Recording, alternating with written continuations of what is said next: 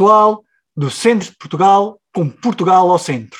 Acabaram de ouvir os grandes Cruz de Ferro, uma das bandas mais épicas do nosso retângulo, mais épicas e mais patrióticas que, que temos aqui no nosso Portugal, não é assim, Nuno? Epá, é, uh, foi, é o, que, o que vocês depois vão ouvir, que já devem ter percebido que a gente sempre começa assim um episódio com, com um excerto de, de uma banda, uh, a gente vai ter entrevista, não é? Hoje é mais um AMP entrevista. E, mais era AMP entrevista. E pessoal, eu quero já avisar aqui, pessoal mais novo que nos ouve, pessoal que ainda estuda, pessoal que está na parte de história, parte, pessoal que não está a estudar, pessoal que só se interessa por história ou que se interessa por metal. Isto é uma banda completa. Mas pronto, uh, como eu disse, depois vocês vão ouvir na, na entrevista. Uh, eu, se tivesse tido uma banda destas uh, no, no seu, eu tinha tido muitos mais 20 a, a história. Muitos mais 20. é que isto é. Até parece que eu tive muitos, não é? Mas, mas, mas é assim: isto, eu, eu aprendo a história, a história de Portugal com os cruz de ferro e ainda por cima com um grande heavy metal por trás. É, é cruz de ferro, pessoal. Mas uh, vocês, vocês vão ouvir a entrevista que a gente tem com eles mais à frente. Mas uh, por enquanto. Não, vamos... Fiquem atentos. Fiquem, fiquem atentos. atentos. É, grande entrevista, grande, grande conversa, não é? Grande, grande entrevista. Falamos, falamos de tudo, é, das influências, de, de, de, tudo o que veio à cabeça, de material, de, é, dos temas da, das letras deles. É uma grande banda. Umas divagações pelo meio, que vocês já sabem como é que são as nossas entrevistas. É, é assim. Divagação já, pronto. e, eh, e estejam atentos, vão, vão, esperem um bocadinho e ouçam esta entrevista que não vão, não vão ficar uh, vão, vão ficar surpreendidos até. Uh, estejam atentos porque ah, por, por, acaso acho que nesta entrevista não há nada disso, mas uh, de vez em quando a gente lança umas bacuradas. Vocês também já sabem que é, que é normal e a nossa vinha, a nossa vinha de bacuradas, vinha de apoio bacurada AMP, uh, 555 AMP uh, Bacorate. Uh... Não, não, não, não, é, não é esse número, é 295 66 666. Esse é que ah. é o nosso. Pronto. Se fosse a americana que eles metem as letras para dar os números, era o 555 Bacorade. Bacorade. uh, pronto, uh, tocou bastante esta semana. Tocou bastante. Tocou. Uh... Primeiro é, como sempre, vamos agradecer o vosso apoio e Sim. mesmo muito, muito obrigado por, por tirarem um bocadinho do vosso tempo para, para nos ouvir é, é, e, para, e para nos darem feedback. É muito bom ler e ouvir o vosso, o vosso feedback. E existe uma panóplia incrível de, de podcasts disponíveis para aí, é, por tudo quanto é, quanto é sítio. Então, ter alguém que ouve e se dá o trabalho de, de nos dar feedback é realmente uma coisa muito, muito uh, recompensadora. É. Exatamente. Uh, pronto, e ainda por cima, quando vocês têm que levar com bacuradas a toda a hora, é, ainda... é um orgulho. É um orgulho. É um orgulho. É um orgulho. Portanto, o que é que aconteceu? A nossa, a nossa linha, o nosso telefone, teve sempre a tocar. A primeira chamada nós recebemos foi do, do senhor uh, Ian Frank Hill. Ele apanhou o nosso número, sabe-se lá como, não é? E ligou para cá. Porque há uma altura que eu, na minha. Um, um erro, um erro natural, não é? Uh, que, que eu digo que o baixista de Judas é o Ian Gillan, Ian Gillian, que é uma bacurada grande, de nível até. Na altura chamada a atenção, vou tentar disfarçar um bocadinho. Na altura chamada a atenção, mas nós, mas pronto, nós recebemos outra vez chamada, né? O, uh, uh, o Ian Hill é o, é, o Ian Hill até é o único membro original do Judas Priest, neste momento, e como se sabe, o Ian Gillan é o, uh, é o vocalista dos Deep, Deep, Deep, Purple e até já foi dos Black Sabbath, mas nunca dos Judas. nisto, estou eu a falar com, com o Ian Hill, a explicar-lhe isto, não é? dizer, foi um erro natural, coisas que acontecem de, de gravar em direto, e, uh, e aparece no telemóvel uh, o Ian Gillan. E eu, epá, e deixei os, os, dois gajos a falarem. Os dois começaram ali a falar, e, e até, os gajos até me lembraram que existe outro Ian, que é o Ian Pace, que é o baixista dos Deep, dos Deep Purple. Ou seja, aquilo foi uma conversa de Ian. Deixei os gajos ali, falem, falem à vontade. Foi pena o Zé não ter gravado, porque era mais uma uma, uma boa, um bom momento para entrevista. Ah, não, não tinha, não tinha Depois recebemos outra chamada, esta do além, mas esta foi o único que atendeu, que foi do. É, o que atende depois do além. o, o senhor Dimebag Darrell, não foi, Nuno? O que, é, o que é que o gajo disse para ele? O, o, o Dimebag Darrell estava chateado comigo. É, ah, porque tu falaste-nos falaste -nos Pantera, para trás para a frente, e disseste, ah, o baixista que eu agora não me lembro o nome. E, e eu disse, pronto, está bem, mas eu disse o teu nome. E eu disse, está bem, mas o meu já toda a gente conhece. E eu, pois. Eu disse, olha, faz o favor de no próximo episódio dizer que o, que o baixista é o Rex Brown. E eu disse, claro, o Rex Brown, o, o grande baixista, desculpa não me ter lembrado na altura. E ele... Essa série do, do, do Cão Rex. E ele, ele disse qualquer coisa acabada em Ucker, Mother Ucker, qualquer coisa assim e desligou o telefone. Não percebi bem porquê. E, uh, e pronto, foi isso. Portanto, as nossas desculpas. E depois a seguir. outra, não, outra, outra, chamada. Outra chamada, outra. O, Zé, que atendeu. Esta atendi. Isto foi um para o outro, um para o outro, depois ligava aquilo, faz reencaminhamento para o telemóvel. Exatamente. Então quem é que recebeu agora? Mr. Blaze Bailey ligou-me. há uma, gajo, assim, há uma altura que eu estou a falar do filme, do Rockstar, e digo que o sonho do Tim Owens é ser vocalista do Iron Maiden. Pronto, né? E não dos Judas. E aí o Blaze ligou só para dizer: não, eu, eu é que tenho Eu é que sou presidente da junta. Eu é que tinha o sonho de ser o vocalista dos Maiden. E foi isto, as nossas, as nossas temporadas incrível. Uh, pronto, Mas é assim. De um episódio uh, Team Reaper Owens, espero que vocês tenham, tenham Team Ripas, como a gente chama. chama Team Ripas, exatamente. espero que tenham gostado. Nós temos esta, esta costela de estar sempre do lado dos, dos uh, injustiçados, como, como quem diz, não é? Tal o time, o Blaze Bailey e, e, outros. Mas pronto, nem o Jugulator, nem o Demolition, uh, digo eu, no catálogo dos, dos Judas Priest não, não, não são obras-primas, não é? Mas também não são nada a deixar por terra. E como nós falamos, trata-se de uma era do Judas sem o grande Alfred, e eh, que é só um dos melhores frontmans de sempre, e, e é sempre injusto comparar, comparar alguma coisa com, com isso, não é? É, é sempre injusto. Digam aí da vossa justiça. É, digam aí da, digam aí da vossa justiça e, e enquanto pensam nisso, vocês vão ficar com, com um grande momento de notícias. AMP. Azores Metal Pocket. Notícias amplificadas, web e fresquinha. Aqui está, pessoal, as notícias metaleiras para vocês na medida certa. O copo hoje... doseador das notícias metaleiras. o copo da, hoje, hoje daqueles copinhos de meia colher de sopa. Tem que ser rápido porque a gente a seguir tem uma entrevista muito, muito fixe. Às vezes é? o copo é muito cheio, destas vezes é um, é um copo medidor muito pequenino, é. só uma pesquinha, mas sempre com, mas, uh, com alguma coisa com conteúdo, não é? Assim, é, não? daquele conteúdo bom. E, e, começamos por um, começamos por uma sugestão natalícia, que isto agora até ao Natal vai ser destas.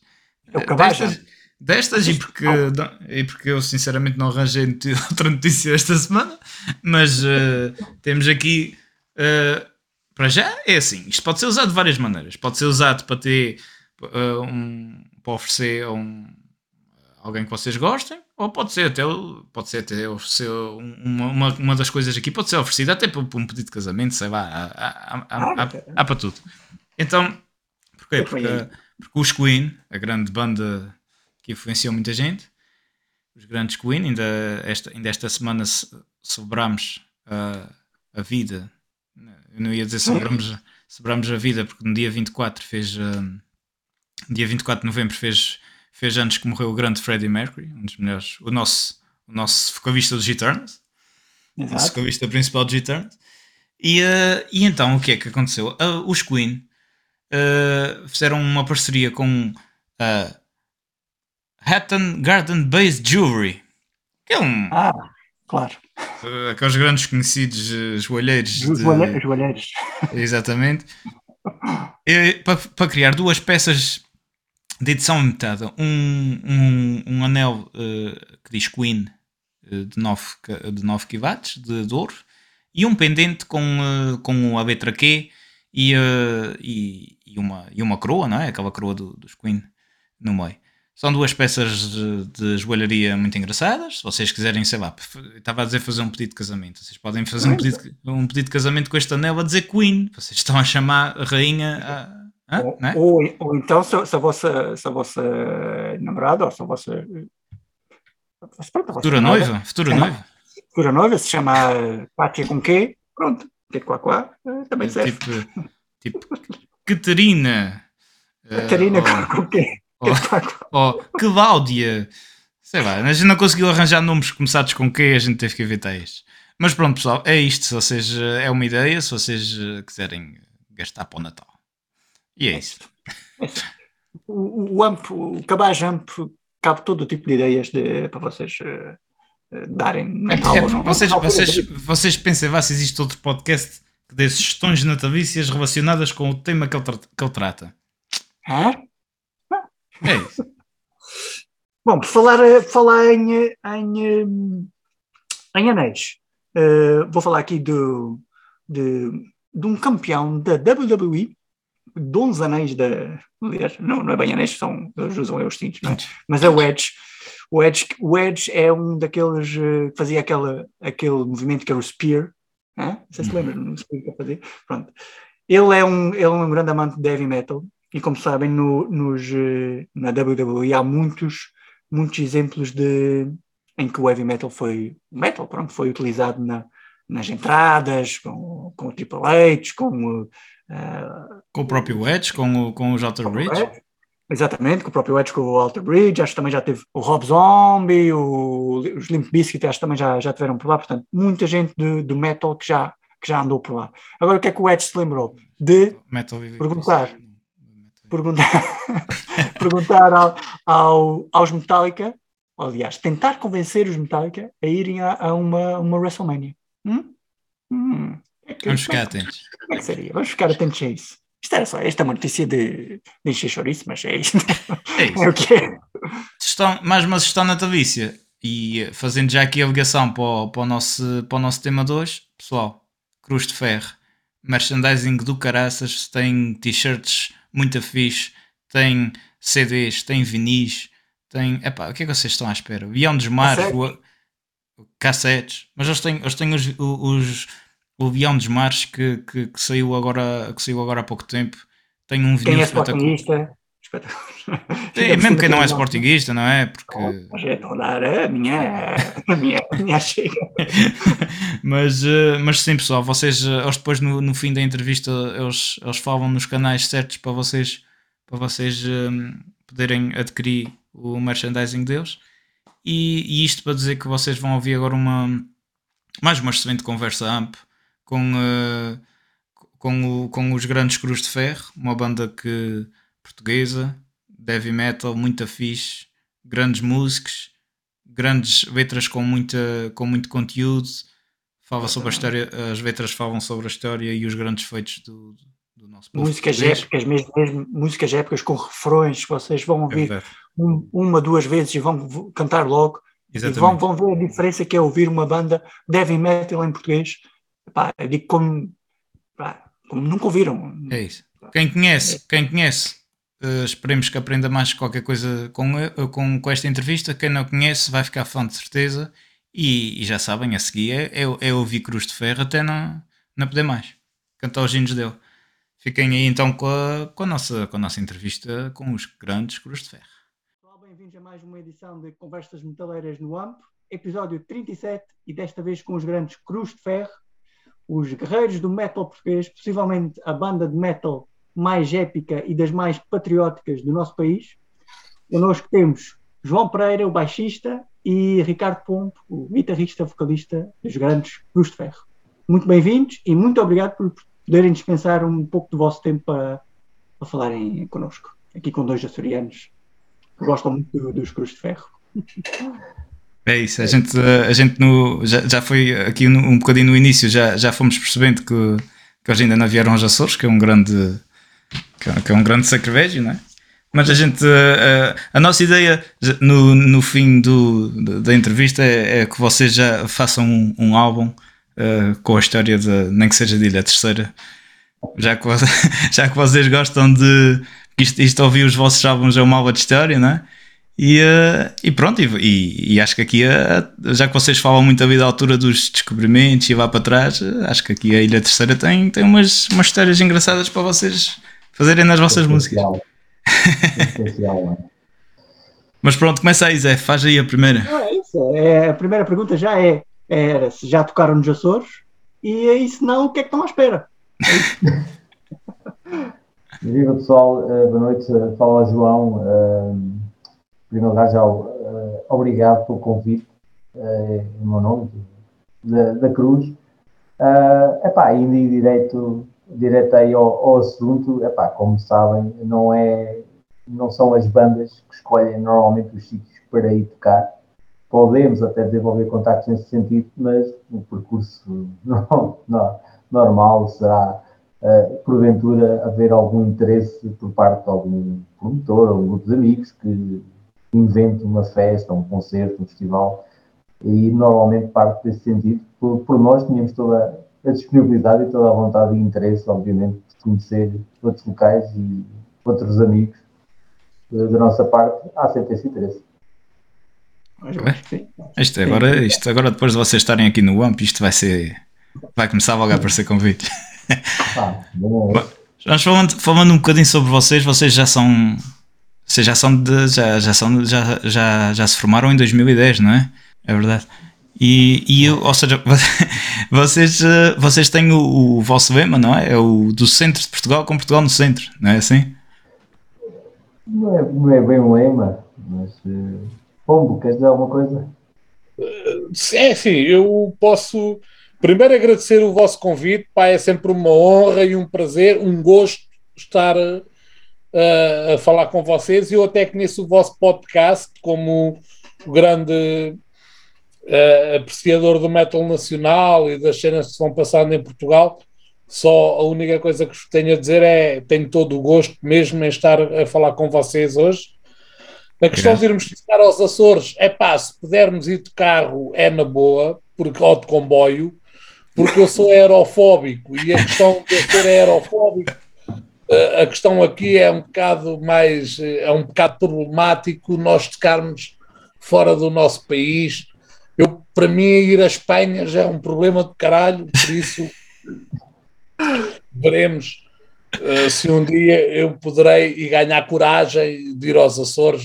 Isso uh, veremos no. Vamos ver, vamos ver.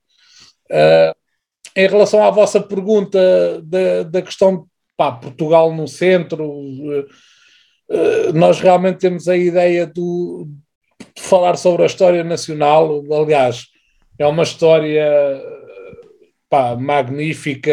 Acho que não, não vale a pena falar de outra coisa.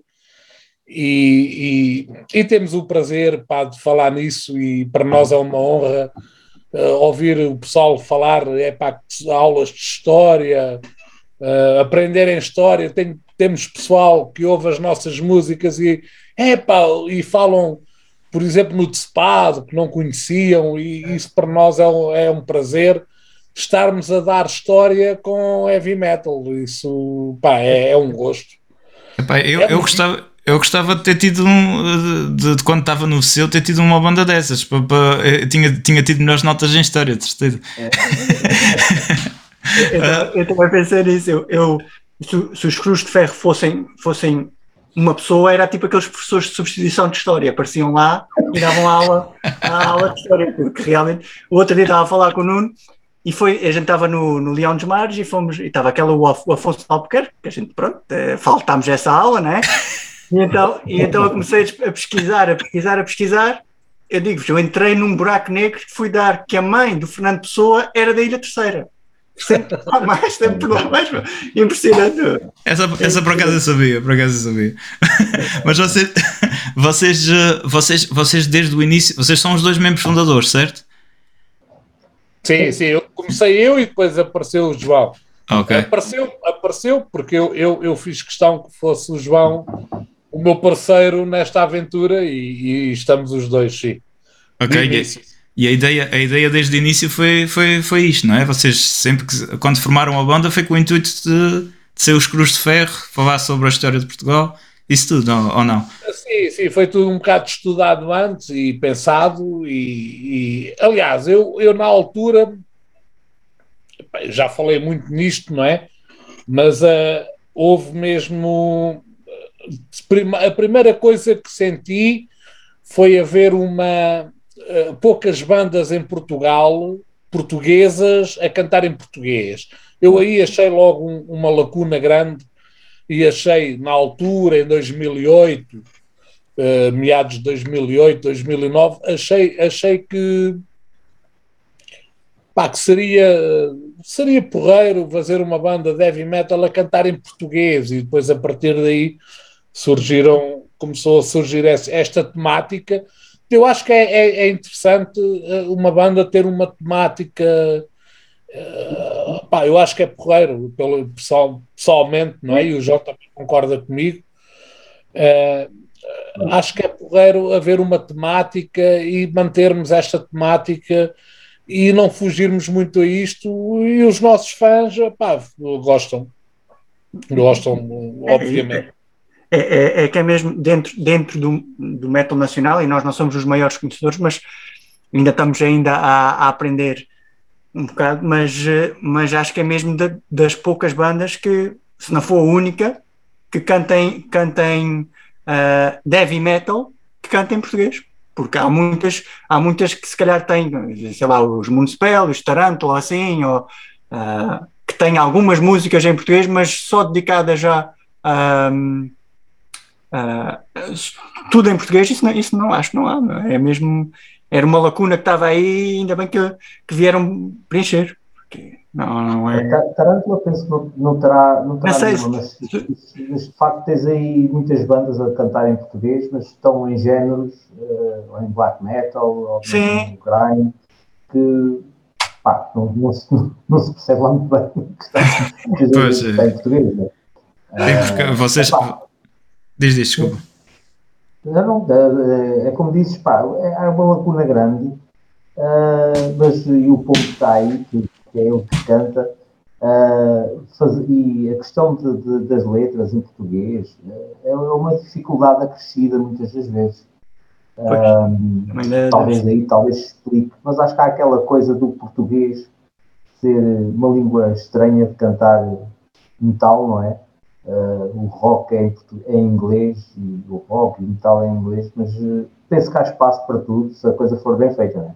Eu, eu acho que sim, eu acho que sim, até porque, até porque há, há bandas agora mais mesmo. Era uma pergunta para, para vos fazer, que era se vocês já, for, já foram comparados a, a, outras bandas internacionais que cantassem uh, só na sua língua. E eu, há uma que agora que, anda aí muito, que é os, os da Who, da Who, ou da, da HU, que é um, uns gajos da, da Mongólia. Eles cantam. Ah, sim, sim. Os gajos sim, cantam sim. em mongolês ou mongol, mongoliano, não sei o quê. Mas, mas, mas, mas, a, maneira, a maneira deles cantarem, a maneira de passarem a música, não, não interessa se é português, se é inglês, se é mongolês ou assim. É, eu, acho que vocês já foram alguma vez comparados a uma banda assim internacional desse. Uma, co uma coisa que comparados de certeza foi com, com o Iron Maiden que também tem muitas músicas de, de, de, história. Eu acho, eu acho que aí, eh, eu pelo menos eu, eu comparei, né? Porque, menos, menos por mim foram comparados, que é ir buscar eh, às vezes pontos da história um, pronto, e, e, e, irem, e irem sobre eles. Sim, mas eu acho, eu acho que mais depressa vocês se calhar foram comparados a uns Manowar, não? Não, há uma parte, há uma parte que realmente nós Também não? Parte em que nós somos parecidos, e eu, isso eu tenho que concordar com vocês, há uma parte em que nós somos muito parecidos com Iron Maiden, que é eles são ingleses e cantam em inglês, e nós somos portugueses e cantamos em português. Eu não, eu não duvido dessa, dessa parte e continuo a achar que realmente nesse, nesse ah, existe, existe um ponto comum aí. Existe algo em comum entre, entre nós. Uh, essa relação que tu, tu falas essa banda Mongólia ou Mongol, eu não sei dizer, não. Não, não, sei, não, sei, como é que é dizer, mas pronto, de qualquer das maneiras, nós temos os, por exemplo, os Rammstein, posso dar o exemplo dos Rammstein, apesar de ser um, um, um estilo diferente, uh, vamos lá ver aqui se a gente se entende nessa situação que é, essas bandas, apesar de falarem em, em, nas, nas línguas dele, eles mostram muito eh, o, o, a parte musical, ou seja, é a parte musical que acaba por ser. Tu, quando ouves essa, essa banda da Monca, já ouvi uma música ou duas, não sei o nome, mas pronto. Uh, há aquela parte, há a parte interessante em tudo, é a música, porque tu na realidade não percebes o caralho do que eles estão a dizer, não estás a perceber o que eles estão a dizer. Assim como eu ouço Rammstein, não percebo nada do que o gajo está a dizer. Há uma música que eu percebo que é o gajo que diz não sei que é América. Eu percebo que o gajo Coca-Cola e América. Mas o que vocês têm que perceber é, eles estão, o que eles nos estão a dar é a música, é a parte da música. E, e nós com Cruz de Ferro não queremos isso. Apesar de nós trabalharmos muito na música, e sim, e trabalhamos, e, e adoramos a nossa música, nós temos uma mensagem para os portugueses. Nós, quando fizemos a banda, foi a pensar nos portugueses e foi dar música aos portugueses. E a nossa mensagem nós não queremos que seja que passe, passe por passar, não é? E, e, e que só fica música. Isso a mim não me interessa. Eu só vir uma banda ucraniana. Uh, aliás, há, até existe uma banda ucraniana que eu gosto muito, que é o Zária, e eu uhum. ouço aquilo parece Iron Maiden, mas eu não percebo nada do que eles estão a dizer. Pronto, é, ouço a música. No, no, caso de Cruz de Ferro, é, é, eu gosto que as pessoas percebam a música, por isso nós fazemos música para os portugueses. Eu não faço música para os alemães, nem para os ingleses, nem para os espanhóis, nem para nada desse pessoal que eu quero que eles se lixem todos. Eu quero, faço música para os portugueses, pá, e obviamente que o brasileiro que percebe português e fala português, ouve a nossa música e eu ou seja, nós fazemos música para as pessoas percebem a nossa língua. Isso para nós é importantíssimo e, e é, um, pronto, é, é, é, a nossa visão, é um bocado essa. Não é só a música, mas sim também uh, uh, a letra. Pronto, que acho que é importante. As duas coisas estão ligadas, estão interligadas. Passar a mensagem, continuo, não é? Eu continuo a dizer que tem ali uma parte da Iron Maiden, mas isso mas, e, e, e, no, e, e, e o, a, a, gente, apesar de ter uma, uma língua muito rica, é, para, para, o estilo de, de, para o estilo para, para o metal que é, que, é um, que é tocado, como a gente sabe, rápido e tudo, torna-se se calhar às vezes um bocadinho difícil, uh, mais, se calhar mais difícil do que em inglês, não, uh, escrever, uh, escrever as letras para, para depois também conseguir pô-las na música, não é? Ou, ou, ou, vocês não notam isso? Se calhar vocês também já estão habituados, não é? Mas. Uh... Não, mas é, tens, tens razão no que falas, porque a, língua inglesa tem própria estrutura eh, silábica, é, é muito diferente da nossa. E uhum. isso dificulta bastante. Nós temos palavras muito grandes, difíceis de articulação, e, e por vezes calha-te aquela coisa que é eh, esta palavra fica aqui, parece foleira, não é? Eh, de repente parece pimba. Um, e então tens de ter algum cuidado, porque de facto, como o Paulo estava a falar, o nosso público é português, entende, entende-te perfeitamente, hum, portanto, aquilo que é cantado é entendido, e, e daí ser mais difícil, porque as pessoas estão a entender e tu tens uh, montes de bandas em que estás a cantar as músicas e não estás a cantar nada do que eu estou a dizer, estás a cantar aquilo que parece que estás a ouvir, quando na realidade não sabes o que é que eu estou a cantar, acontece-me comigo. Às vezes vou ver as letras, é pá, é isto que eu estou para aqui dizer e parecia uma outra coisa qualquer. E daí é muito mais complexo e muito mais complicado, em especial por teres um público que entende uh, e vai te entender e vai depois perguntar porque é que disseste isto e porque é que cantas aquilo Uh, sim, é uma tarefa mais árdua, sem dúvida. Isso é verdade, mas a, a mensagem passa logo. É, como tá, uma pessoa ouve uma banda em, canta em inglês ou assim e cantamos, mas parece que a mensagem não entra logo. Enquanto se for logo em português, estamos logo, sabemos exatamente, a mensagem entra de, de outra forma. Foi, foi o que eu entendi também. É muito, muito fixe. Sim, e eu, eu, acho, eu acho que o nosso no nosso caso sendo portugueses, e, e, e tento prestar um bocadinho de atenção a, a, às aulas de história, nem, que seja, nem que seja por isso. É, é, por exemplo, era uma disciplina que eu gostava muito, e nem que seja por isso, chama logo a atenção uh, as vossas letras. E um, vocês, vocês, quando vocês já, já, já, falaram sobre vários temas, mas vocês onde é que vocês vão buscar essa inspiração? É vocês, uh, vocês é que vocês é que, é que compõem? Uh, tem alguém que vos ajude na, na parte histórica? Como é que é isso? Como é que isso funciona? Queres falar, Convex? Estás aí calado? É, nós temos um historiador que é o Eurico Gomes Dias, eh, que é historiador e, e que, que nos ajuda nas letras e até, na, ou seja, na questão da, das, da própria, das próprias histórias em si. Uh, nós conversamos muito com ele e falamos muito, nós discutimos muito. É engraçado porque Cruz de Ferro discute muito mais, se calhar acabamos por discutir mais a questão das letras e o, o, o, as histórias para as letras do que propriamente a parte musical, porque a parte musical está mais ou menos assegurada. Nós uh, fazemos, fazemos o heavy metal que nós gostamos de fazer, tentamos progredir e tentamos evoluir como banda quem ouvir o nosso, o nosso EP, o primeiro EP, e quem ouvir o Leão dos Mares, vai notar uma grande diferença. Acho que nós estamos a evoluir bastante como banda.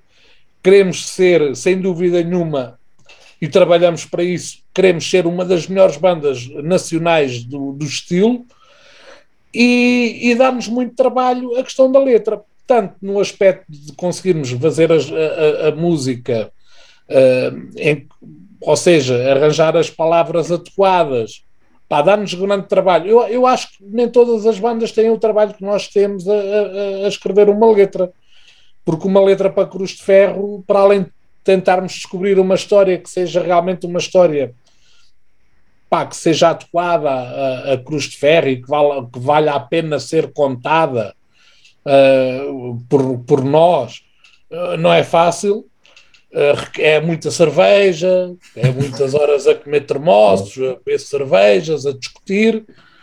E depois há a parte musical. A parte musical até nós até estamos um bocado, pá, sentimos um, uh, como é que eu ia dizer, sentimos um bocado confortáveis com o estilo que fazemos, sabemos tocar nós, mais ou menos este estilo. Uh, agora a questão de, de conseguir eh, meter as letras certas, as histórias certas para o que nós queremos fazer, é mais complicado dá-nos um certo trabalho, mas também dá-nos um certo gozo, não é? E dá-nos um certo. É, é, é, é espetacular. Eu, é, é, como vocês dizem, eu quando andava a estudar história, se tivesse uma banda, tinha os Iron Maiden, não é? Tinha já os Halloween, tinha já bandas a, a, a contarem histórias, os Running Wild, coisas assim, que eu tanto adorava na altura e, e, e, pá, e acho que isto faz parte do nosso estilo e nós gostamos muito disto e vivemos um bocado isto. Não sei se o João quer adiantar um bocado, porque o João, o João acaba por trabalhar mais nas letras do que eu, sinceramente. Na parte é, lírica, não é? O povo é mais música. Uh, aliás, a, a, produção musical é praticamente toda, toda construída por ele e depois há realmente essa parte de de letra que, como o Ricardo disse, uh, a grande parte da inspiração, o grosso vem do, do Eurico Dias, uh, claro, depois é, é, adaptada por nós e é transformada e alteramos aqui e ali. Uh, mas é um pouco como vocês dizem, bem essa inspiração já vem atrás, nós também já ouvimos isso uh, há uns anos com outras bandas, uh, os próprios Tarântula também tinham já alguma coisa disso, uh, algo, algo já muito presente na, na letra, na, nas suas letras. Um, e o que perdeu-se depois ali um bocado, parece-nos, pelo menos nós perdemos um pouco o rumo a isso, epá, e, e é o que nós acabamos por, por adotar. Pá. Mais, mais, uma, mais uma comparação assim do Arco da Velha, vocês são, é tipo os Beatles. são quatro. São quatro e há, há um Beatle, há, há, o quinto Beatle. O quinto Beatle seria o Eurico Dias. Seria o, o, é um pouco isso. É um pouco dá, isso, mas, o, o, o, eu, eu, eu, tenho ideia, eu tenho ideia, e corrijam-me se eu estou enganado, mas o, esse, esse, esse senhor Eurico Dias já, já, já é uma pessoa com alguma idade, não é? Eu acho que vi em algum lado isso. É, ele tem 200 e qualquer coisa anos. Ah, por isso é que ele sabe tanto bem a história do. Ok, já percebi. Mas o que, o, o, que é que ele acha da vossa música? O que é que ele acha de, de, de ouvir a história de Portugal cantada em metal? Ele de certeza que não, que não, era, que não era muito a ver. Não, ele é, o Eurico é nosso amigo de infância, é nosso, é nosso amigo de infância, é metaleiro. Ah, é? é ok. Um fã, é, é, um fã do aço, é, um, é um fã do nosso som.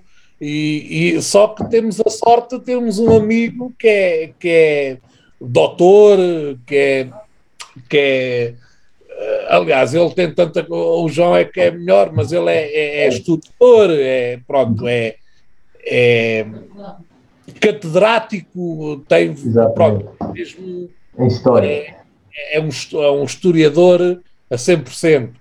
E tivemos essa sorte, vivemos todos na mesma aldeia, ah, somos metaleiros desde putos. nó- Eu fui Ok. ver, o meu primeiro concerto que eu fui ver foi Manowar, fui com o João e com o Eurico. Ou seja, e hoje em dia nós eu tenho, tenho, tenho- temos os Cruz de Ferro e temos o Eurico a trabalhar connosco, só porque ele não se cansou de tocar a bateria, porque ele ainda tentou ser baterista há uns anos, porque Vai lá. senão ele era o nosso baterista, mas como não conseguiu, Opa, é pena. Eu, eu também O tento. Eu também tento. O- o- mas é, é um quinto, eu, eu, eu já disse isto várias vezes e ainda hoje disse, e aliás, e, e nós, os Cruz de Ferro, eh, é, é- para nós é o quinto elemento e faz parte da banda, sem É dúvida. Beatle, é o, que- é o quinto Beatle. Eu estou aqui a dizer. Sim, sem dúvida, sem dúvida. O que vale é que o Ricardo já conhece o podcast um bocadinho para perceber estas conversas. mas, eh, mas pronto, voltando um bocadinho às vossas letras, é- era é, só para ir de, de encontro ao que vocês estavam a dizer, no- nota-se muito isso, vocês têm, têm o cuidado, eh, nota-se muito que vocês tentam ter aquele refrão eh, para, eh, para ter aquela interação com o público ao vivo, não é? Vocês não são basicamente aquela banda que vai a um palco e, e toca, toca o álbum e vai-se embora. Vocês gostam de eu percebi, eu percebi também pelo, pelo vosso álbum, pelo, pelo vosso álbum ao vivo, vocês gostam muito de interagir com o público e gostam, que o- gostam de sentir que o público sa- sabe cantar as vossas, as vossas músicas. Sim, eu, um concerto nosso. Sim, é um dos fundamentos, eh, é, é um dos, é uma das principais bases de Cruz de Ferro. eh, É, é quando, faz- co- quando faço, neste caso, fazemos uma música, é estar sempre a, a imaginar como é que o público poderia, pode interagir com a, com a própria música. E quando fazemos o refrão, como é que o, o, o público pode reagir, reagir, neste caso, com o próprio refrão. É um, eu, eu penso que seja um dos pontos fortes de Cruz de Ferro, sou sincero, e, e não estando aqui a, a modéstia à parte, não é? E não estando aqui a puxar a, a brasa à minha sardinha, não é? Eh, se me perguntarem qual é o ponto forte de Cruz de Ferro, eu, eu penso que será musicalmente os refrões, porque todos os refrões, se vocês repararem com alguma atenção, todos os nossos refrões são cantaroláveis. É isso. E então nós temos essa, essa, essa percepção e nós queremos fazer um refrão cantarolável, porque eu sempre aprendi, eu aprendi música e eu sempre aprendi que o mais importante numa música é o refrão. E o refrão realmente tem que ficar na cabeça. Por isso é que eu gosto muito de Iron Maiden, por isso é que eu gosto muito de Halloween, por isso é que eu gosto muito de algumas bandas, porque realmente os refrões, na altura, quando eu era puto, não é? ficavam-me na cabeça a matutar e depois ah, e nós andávamos o dia todo a cantar aquela música, porque ouvimos, ouvimos a música de manhã e à noite ainda andávamos a cantar a música. Isso para nós é importante. E então, quando nós hoje, ah, ah, quando, quando estamos a escrever uma música, pensamos sempre na situação até de nós darmos uma palavra e o público responder-nos a nós. Isso é tudo feito logo em estúdio e quando estamos a fazer. Eu penso que seja um dos pontos fortes, realmente. Já pensa, já pensa como é que vai ser a reação do, a reação do público, não é? Como é que o público vai, vai, vai reagir. Olha, Já eu, pensamos nisso antecipadamente, sim. eu sim, hoje sim. eu tenho, que, eu tenho que admitir que hoje estive, hoje estive todo o dia com onde estão, onde estão os. Estive todo o dia com isto na cabeça. É esse, mas é- esse- olha, mas é esse o nosso objetivo: é, é as músicas ficarem, na- ficarem. na- Não é fácil, não é fácil, musicalmente não é fácil. Uh, mas uh, pá, dá-nos um certo prazer e um certo gozo uh, termos isso definido e, e é mais fácil trabalhar assim, saber que temos algo definido. Não podemos exagerar, É- é- ou seja, não é fácil porque também não queremos exagerar, não há que saber fazer, é, é como cozinhares um bolo que seja Tem que ser na medida certa, não é? não, não pode ser muito doce, não é? Porque senão depois enjoa, chegas a meio do bolo e estás enjoado. E isso, a música funciona um bocado assim. Há que saber mais ou menos ponderar de maneira a, a, que, a que o ouvinte não fique enjoado, não é? Mas você, você já, tem, já tem três álbuns, não é? Três álbuns, dois, marquei aqui, três álbuns, dois de estúdio e um ao vivo. É? O, o Torres. Não, eu aqui em casa tenho mais. Eu tenho aqui cento e tal vinis, tenho. contar. Estás a ver, perguntar-me quantos álbuns é que eu tenho, é isso? Não, álbuns, eram os álbuns da banda, só estava, só estava a dizer que eram três. Ah, Cruz de Ferro, ah, não percebi, não percebi. Desculpa, desculpa. E, e o último, Estou a brincar, estou a brincar. O, o Leão dos Mares. Mas isto tudo em, em seis anos. Seis anos de muita cria- criatividade, muita, muitas coisas a sair e sempre deste, deste, dentro do registro de. Ou seja, vocês nunca mudaram, foi sempre dentro deste estilo, foram evoluindo, mas sempre dentro deste estilo de, heavy metal. Que é um, para mim, é sério, foi, uma, foi uma descoberta espetacular e, é- e, e tem sido das coisas que tenho ouvido mais, mais eh, u- ultimamente. Se bem que, se bem que já se nota uma evoluçãozinha no, no, no Beyond dos Mares, já, parece que já, já veio uns toques de, de black metal, não é? Ou, não sei, pá, parece. Já sou, um- já sou um bocadinho diferente, não? Eu ia, eu ia perguntar primeiro como, é- como é que sentem que está o mercado nacional, ou como é que sentem que as pessoas, pronto, os portugueses, para este estilo heavy metal. Porque ultimamente, se- o Nuno outro dia até, até falou nisto, a gente só ouve, e há um bocadinho estávamos a falar nisto, a gente só ouve bandas de black metal e death metal. São Miguel, São Miguel é tipo um. nasce uma, uma cada, cada, dia nasce uma banda de black metal. Vocês não, vocês no heavy metal que se ouve e que se canta. Pois. Era perguntar como é, como é que vocês sentem que está que está a malta, como é que a recepção do, do- dos portugueses para isto? Pá, olha, da parte que me toca, eu acho que hum, a recepção é muito boa. Só não é mais porque nós não andamos a tocar em mais sítios ou noutros locais. Mas onde temos tocado, pá, a reação é sempre muito boa. Temos fãs eh, de norte a sul e é como tu dizes, por exemplo, os nossos concertos, a malta passa os concertos braço no ar. eh, a cantar as músicas. Portanto, é qualquer coisa que não tens normalmente nos outros concertos. Mas- não, mas- é, mas não é não- possível. Não, não, não acham que, por- exemplo, o black metal em Portugal ainda está um bocado a, a- a canibalizar to- todos os outros? Um bocado. Acho que isso, acho que isso acho que fica do lado do público. Porque se é como dizes, eu partilho um pouco da tua opinião, acho que há aí muito projeto, ah, muito black metal, há aí, realmente há imenso. A maior parte deles são projetos de uma pessoa só. Ah, muitos dos projetos eh, são editados, mas, mas depois possivelmente uns continuam, mas por exemplo não tocam ao vivo, porque não, não, não têm banda. Ah, mas acho que isso depois vai do público. Por mais bandas de black metal que ouçam, eh, o público não vai todo ouvir black metal. O público depois é que vai ser soberano em escolher, prefere ouvir eh, ou heavy metal, ou grindcore, ou black metal, ou thrash. Sim, sim, estou a- estou a- estou a envolver black metal em tudo. Sim, sim. Por esses- sim. Mas sim, sim, diz muita banda. A mim parece muito mais fácil, muito mais fácil hoje em dia editares trabalhos de black metal, porque tu tens muitas editoras a aceitar tudo o que é black metal, mesmo que seja gravado com um Pentium 2 e com uma guitarra de, de 100 euros e com um gajo que não saiba cantar e tu, é, esse álbum, é- é- normalmente é uma demo tape black metal, é vendida como a melhor coisa do mundo e tu vais ouvir e aquela merda não se percebe um caralho do que o gajo estão para lá a dizer ou tocar. A questão é, tu para fazeres um trabalho da qualidade do Leão dos Mares não é fácil, requer um certo trabalho, requer mais pessoas, requer uma certa máquina por trás, que não, obviamente, que muito, muito, e se calhar a 70% das bandas black metal em Portugal não têm. São gajos em casa e, e- e que fazem aquilo, e, e o problema não é isso. Eu até acho bem que o pessoal vá fazendo as merdas. Eu, por mim, todas as pessoas em casa deviam ser obrigadas a gravar uma demo tape black metal todos, todos, todos os meses.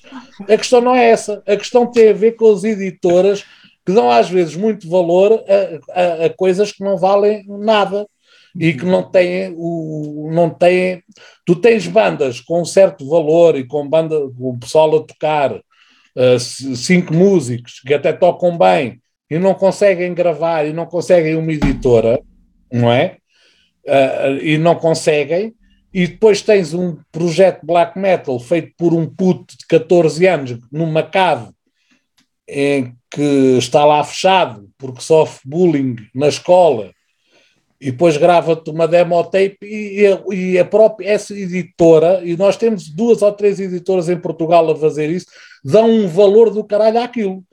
E quando na realidade aquilo não vale nada. Agora a questão é assim, e tu também tens muito no metal nacional e no underground nacional, aquele pessoal que faz um projeto muito bom, sem um certo sucesso, e depois acabam com o projeto calam-se uns meses e depois aparecem com outro projeto até terem um certo sucesso e depois é muito bom e depois acabam outra vez com esse projeto. E depois começam a outro, continuidade, não é? andam nisto. E tu, vocês têm que compreender uma coisa. Ter uma banda como nós temos os Cruz de Ferro é como manter um casamento. É. isto nós temos altos nós, nós temos altos e baixos. Eu chatei-me com o João o João chateia-se comigo mas nós, com o amor à banda e o amor aos Cruz de Ferro, nós tentamos sempre ultrapassar esses problemas.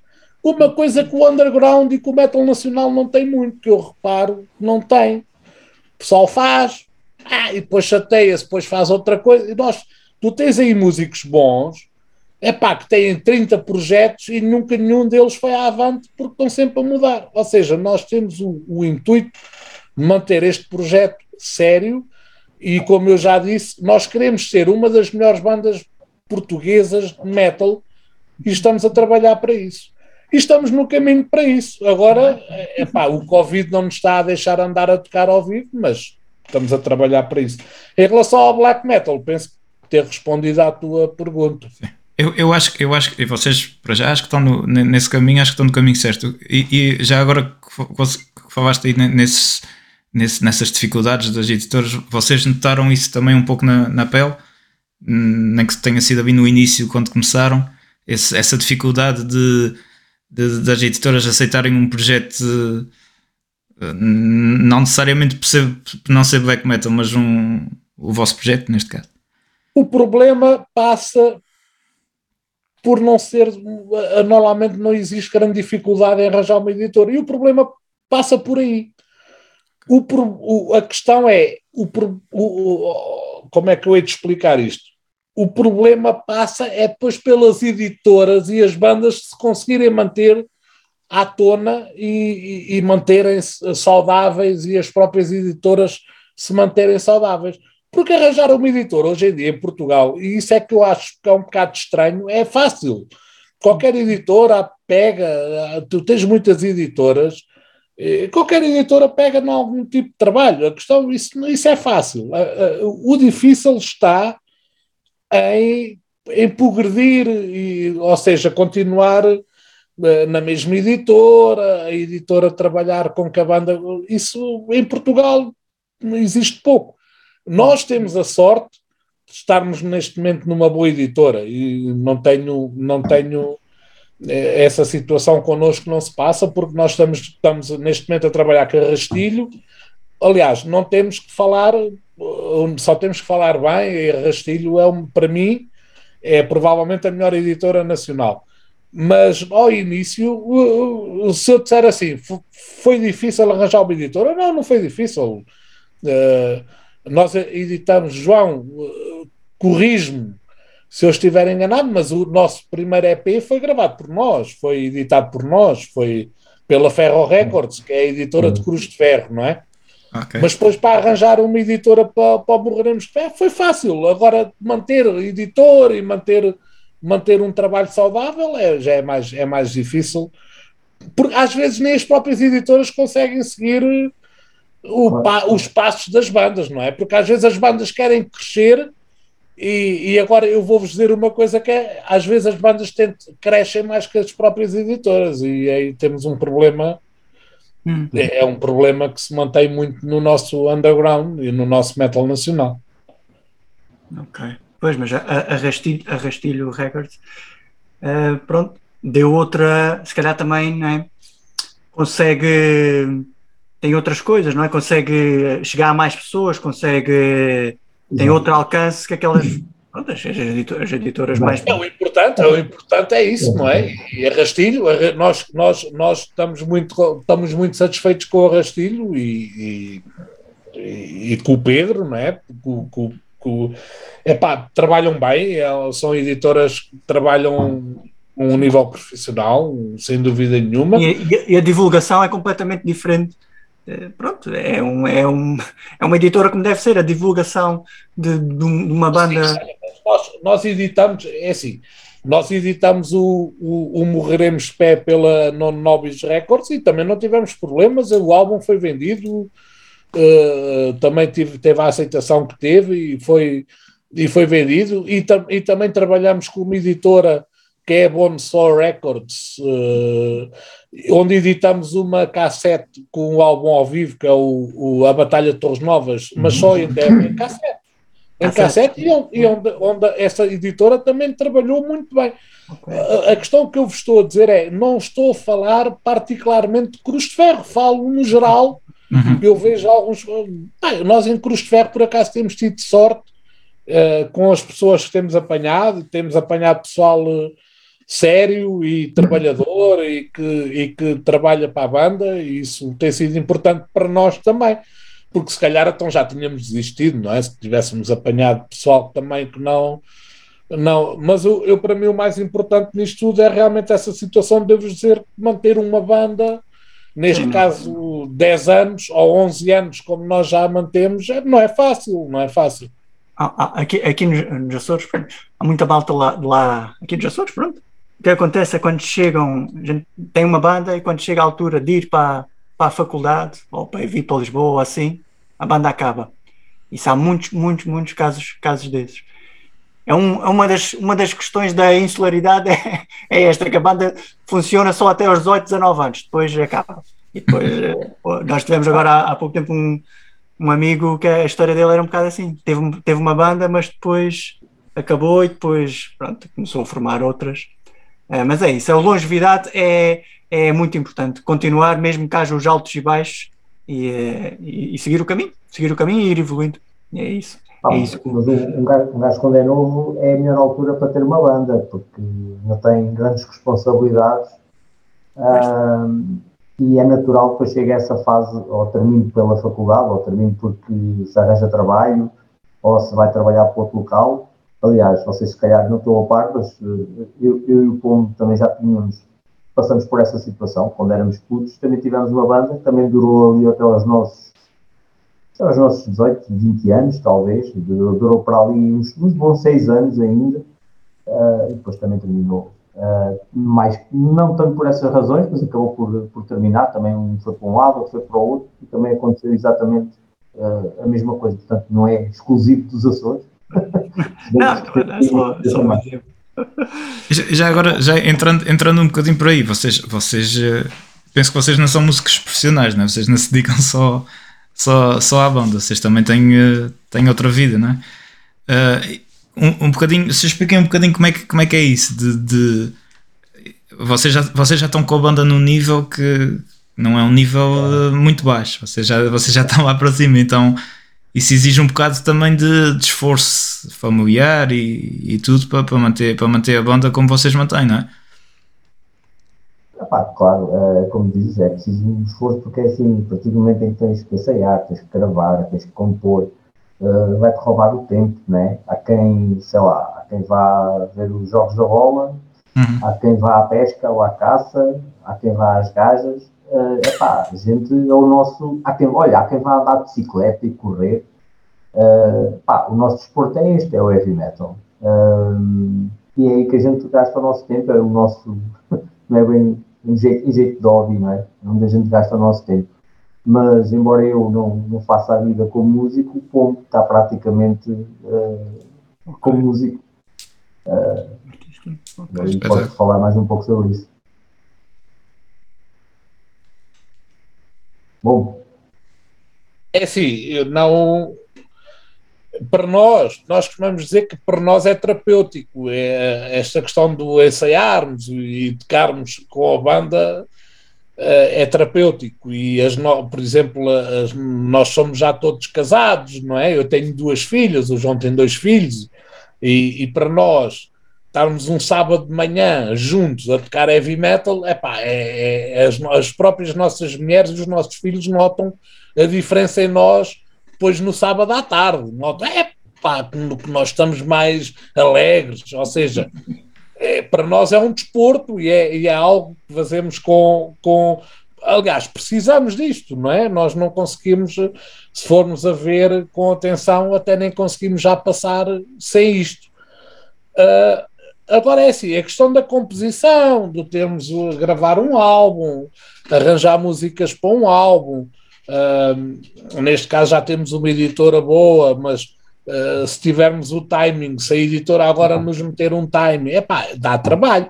Eu quase que diria que é 24 horas de volta disto, porque o João liga-me com falar numa coisa, eu, eu ligo a falar noutra, e depois também temos a questão do merchandising. Ou seja, há muita coisa realmente que nós, nós perdemos muito tempo com, com a banda. Eu, eu profissionalmente eu tenho uma, uma, uma, uma escolazinha de música que é a Rock School de Torres Novas, dou aulas de guitarra, dou aulas de baixo, uh, faço aulas de composição, vou, vou me mantendo dentro da música, não faço mais nada por enquanto, mas de qualquer das maneiras é uma questão para fazermos uma música de Cruz de Ferro demora um certo tempo, não é? A gente não faz uma música numa noite, não é? Isto nós não somos os, os, os Sex Pistols, não é? Nem somos. Eh, pá, precisamos de muito tempo para, para construir as músicas. O nosso baterista está em Santarém, ou seja, isto tudo requer muito esforço pessoal a todos os níveis mas na, na, realidade é tudo feito com, com gosto e depois no fim sabe bem, uh, por exemplo, estar a dar uma entrevista com vocês e vocês estarem a falar bem do nosso álbum, pá, para nós, uh, obviamente que todo o esforço que fizemos vai, é em vão, não é? E, e achamos que, que, que, vale a pena, não é em vão, e disse vai é em vão, mas não é em vão, é, ou seja, vale, vale sempre a pena tu, tudo isso, mas mal não seja uh, aquele pessoal que se junta, é como o João diz, aquele pessoal que se junta ao sábado de manhã para ir à pesca, mas na realidade é para estarem juntos, conversarem sobre a vida e até beberem umas cervejas, mas aquele escape da pesca, dizem que vão à pesca, mas na realidade querem estar com os amigos, beber uns copos, não é? Uhum. Eh, vocês ainda não passam por isso porque vocês são novos mas no fim de estarem casados e com filhos, vocês vão ter, se não for na pesca, há de ser outra coisa. E nós temos o heavy metal. Na realidade, nós precisamos sempre estar com os amigos, com os nossos melhores amigos, um bocadinho e, e para beber uma cerveja e conversarmos. E, e para isso, ou é pesca, ou é andar, há aqueles que vão andar de bicicleta, há os que vão correr, há, há uns que até vão dançar, já não é, não é connosco, mas nós juntamos e fazemos heavy metal, epa, e dá-nos um certo gozo, e para nós é terapêutico. Isto, aliás, isto é uma terapia que nós cada vez mais precisamos disto, e infelizmente agora com a cena do Covid, pá, temos estado muito parados e distanciados, mas uh, temos, temos a esperança de voltarmos para o ano outra vez, a, a juntar-nos eu ia perguntar, perguntar Deixa-me só dizer, deixa só dizer que o, o pessoal que o pessoal que na toca ou, ou assim acaba a fazer terapia também ouvir a vossa música. Isso é acho que é, acho que é o melhor elogio que vocês podem ter, não é? Eu, eu, eu, Ora, eu, aí está, também, também. Mas é que eu tinha essa terapia quando era puto. Exatamente, era, era, aí mesmo, era isso mesmo que eu queria chegar. Também, eu também, a ouvir um disco, agarrávamos num disco e juntávamos a ouvir o disco. Isso, isso pronto, mesmo. Isso é terapêutico. Isso é terapêutico. Exatamente. E ainda bem que existe quem, quem faça para, sempre coisa nova para, para, a gente, para, a gente, para a gente ir fazendo isso, porque eu, eu ainda hoje em dia adoro uh, meter os escutadores, fechar os olhos e entrar só naquele mundo de. há, quem, há quem se junta aos domingos, ao meio-dia, para ler a Bíblia, não é? É a mesma merda. Isto para nós é a mesma merda. É assim mesmo. Eu ia perguntar, com, com, isto, com isto da pandemia, vocês se calhar tiveram muitos concertos que se calhar foram à vida, não? Que não, uh, que não puderam, que não puderam fazer, não é? E agora se calhar, agora se calhar com estas sei lá se vem aí mais uma variante ou não, mas pelo menos já vai estar aí mais medidas. Isto nunca se sabe, não é? Não sabe bem como é que. Isto é mais, é uma, é, uma, é mais uma fase complicada do casamento, não é? Se calhar para o casamento não, mas de facto é, não é bem chato, é que real- realmente tivemos um disco, lançamos um disco em plena, em plena já estava um bocadinho melhor já, na pandemia. Uh, como disseste, tínhamos uma série de coisas já marcadas uh, no início de 2020, que começaram logo a ser desmarcadas, uh, começaram a ser desmarcadas, pronto. Aliás, eu nem sei se chegou a ser os, os que já estavam marcados, esse, acho que só um, um ou dois é que estariam já anunciados, depois entretanto, porque fechou tudo. Agora com o álbum é pena, porque ainda só demos um concerto, que foi aqui em Torres Novas, ah, com todas as restrições, etc. Ahm, pá, mas é chato, que já pessoas nos sondaram também, mas pá, não, obviamente não há condições. Ah, tem havido aí algumas coisas já, pá, parece-nos por este andar que isto vai continuar parado. Pode ser que a gente continue a compor, olha, em vez de andarmos a tocar, olha, vamos a compor e a uns copos de vez em quando.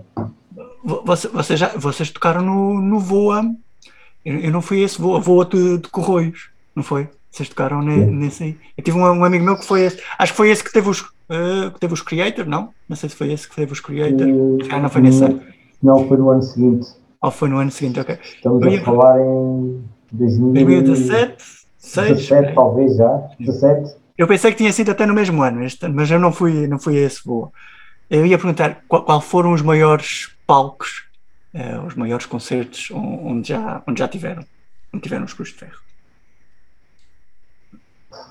Ah, eu penso, eu penso, eu penso que foi, que foi sempre que sempre que abrimos bandas internacionais, não é? Foi sempre bom. É que o palco para mim não é muito importante. O importante é, é a vivência, é o ambiente em si. Ah, porque às vezes nós curtimos, curtimos, curtimos mais ah, por vezes em aqueles palcos pequeninos a tocar para 100 pessoas em que está tudo ao moche e gajos em cuecas aos gritos e aos saltos do que estarmos a tocar para mil pessoas em que está tudo paradinho. Isso é sempre um bocado subjetivo. Agora é assim, realmente para nós o, o nosso, o nosso expoente máximo sempre foi os concertos que nós demos em Ciferum, ah, nós abrimos para, para Enciferum, abrimos para Rosso da Boss, abrimos para, Tai, para TIR, não, eu nunca sei, nunca, sou, nunca sei como é que se diz, nunca soube como é que se diz o nome, TIR, Tire, tipo. É aquele que o aquela banda das Ilhas Faroé. Sim. Uh, mas pronto, sempre que abrimos para banda, e abrimos para mais outra, ou para- sempre que abrimos, não descurando das bandas nacionais com que nós abrimos e que nós tocamos, obviamente, mas dá sempre a sensação quando vamos abrir para uma banda internacional, que acabamos, eu acho que também é um bocado óbvio, apanhamos sempre mais público, casa cheia, e Ah, ah, pelo menos na minha opinião, sempre foi os melhores concertos que nós demos hum, em termos de tudo, não é? Agora é, eu já demos concertos, hum, eu lembro-me um concerto na Marinha Grande, numa sala, numa que cama. fechada, aquilo tudo aos gritos, em que nós tivemos de tocar o concerto duas vezes, o pessoal a pedir bis e tudo, e o pessoal, tudo gajo no ar e coisa. E isso para mim, eh, tanto que eu estou a falar nisso, porque realmente são coisas que nos ficam na cabeça, porque são concertos que nós, eh, porque nós músicos, eh, o importante para nós é vermos realmente o pessoal, sabermos que o pessoal está a curtir. Essa questão de tocarmos para 10 pessoas ou tocarmos para 100 é, é- é real, é real, porque desde que o pessoal esteja a curtir, a gente curte também, e nós quando estamos no. Se vamos daqui a um sítio para tocar, é para tocar e é para curtir, e, e- e- e realmente. Agora, em termos público, eu acho que em termos de, para a banda, o- o- o- as aberturas de bandas internacionais sempre foram mais. Sempre foram melhores. Não sei se o João tem outra opinião, até gostava de ouvir. Não, é, é como tu dizes, eh, curiosamente estava-me a lembrar desse da Marinha Grande também. Eh, foi, foi muito divertido. Eh, curiosamente, com os espetáculos com, com bandas internacionais, tem outra curiosidade que eu gosto bastante, é que vem um público que, que não conhece o circuito das bandas eh, portuguesas. As- Todas as vezes que tocamos com uma banda internacional, veio gente que pá, a gente chegou a um ponto que começa a conhecer muitas das caras que estão ou no RCA ou que estão noutras salas. Uh, há um público mais ou menos cativo. Uh, e quando vais tocar com uma banda estrangeira, e aconteceu isso em todas as vezes, vêm pessoas ter contigo, e pá, nunca tínhamos ouvido falar em vocês, uh, nunca isto, nunca aquilo, que, pronto, eventualmente quando vêm falar connosco é porque gostaram, mas vem um outro público que normalmente não vai ao circuito underground e que nem sequer faz a mínima ideia de quantas bandas existem e quem são. Nós, nós eu, pronto, falando pessoalmente, eu, eu, eu fui divulgando os Cruz de Ferro agora por um, por, pelos meus amigos aí portugueses, mas que estão no, noutros, noutros lados. Nós temos um, um, amigo, um amigo que está nos Estados Unidos que está a ouvir Cruz de Ferro, nunca tinha ouvido. É, é engraçado, é engraçado ver, ver mesmo a reação das pessoas, de, mas, mas eles já são portugueses, mas uma banda de Portugal a cantar assim, obviamente são portugueses, mas a cantar assim é mesmo aquela reação de, de espanto, de, eh, de qualidade. E é, e é, isso, às vezes eh, não é tanta 100 pessoas que conheçam os Cruz de Ferro, eh, às vezes se calhar pode ser melhor do que mil, que, mil e só mil que estão para ouvir o, a outra banda qualquer, não é? Mas, mas se calhar é, é por aí. Pronto, está, está a perguntar é isso, do, dos, dos, grandes, dos grandes palcos, ou então uh, quais eram os palcos que, que, vocês gostavam de ir? Algum palco, algum, uh, algum festival que, que fosse tipo uh, pronto, o supra-sumo do festival que vocês gostavam mesmo de ir, de ser.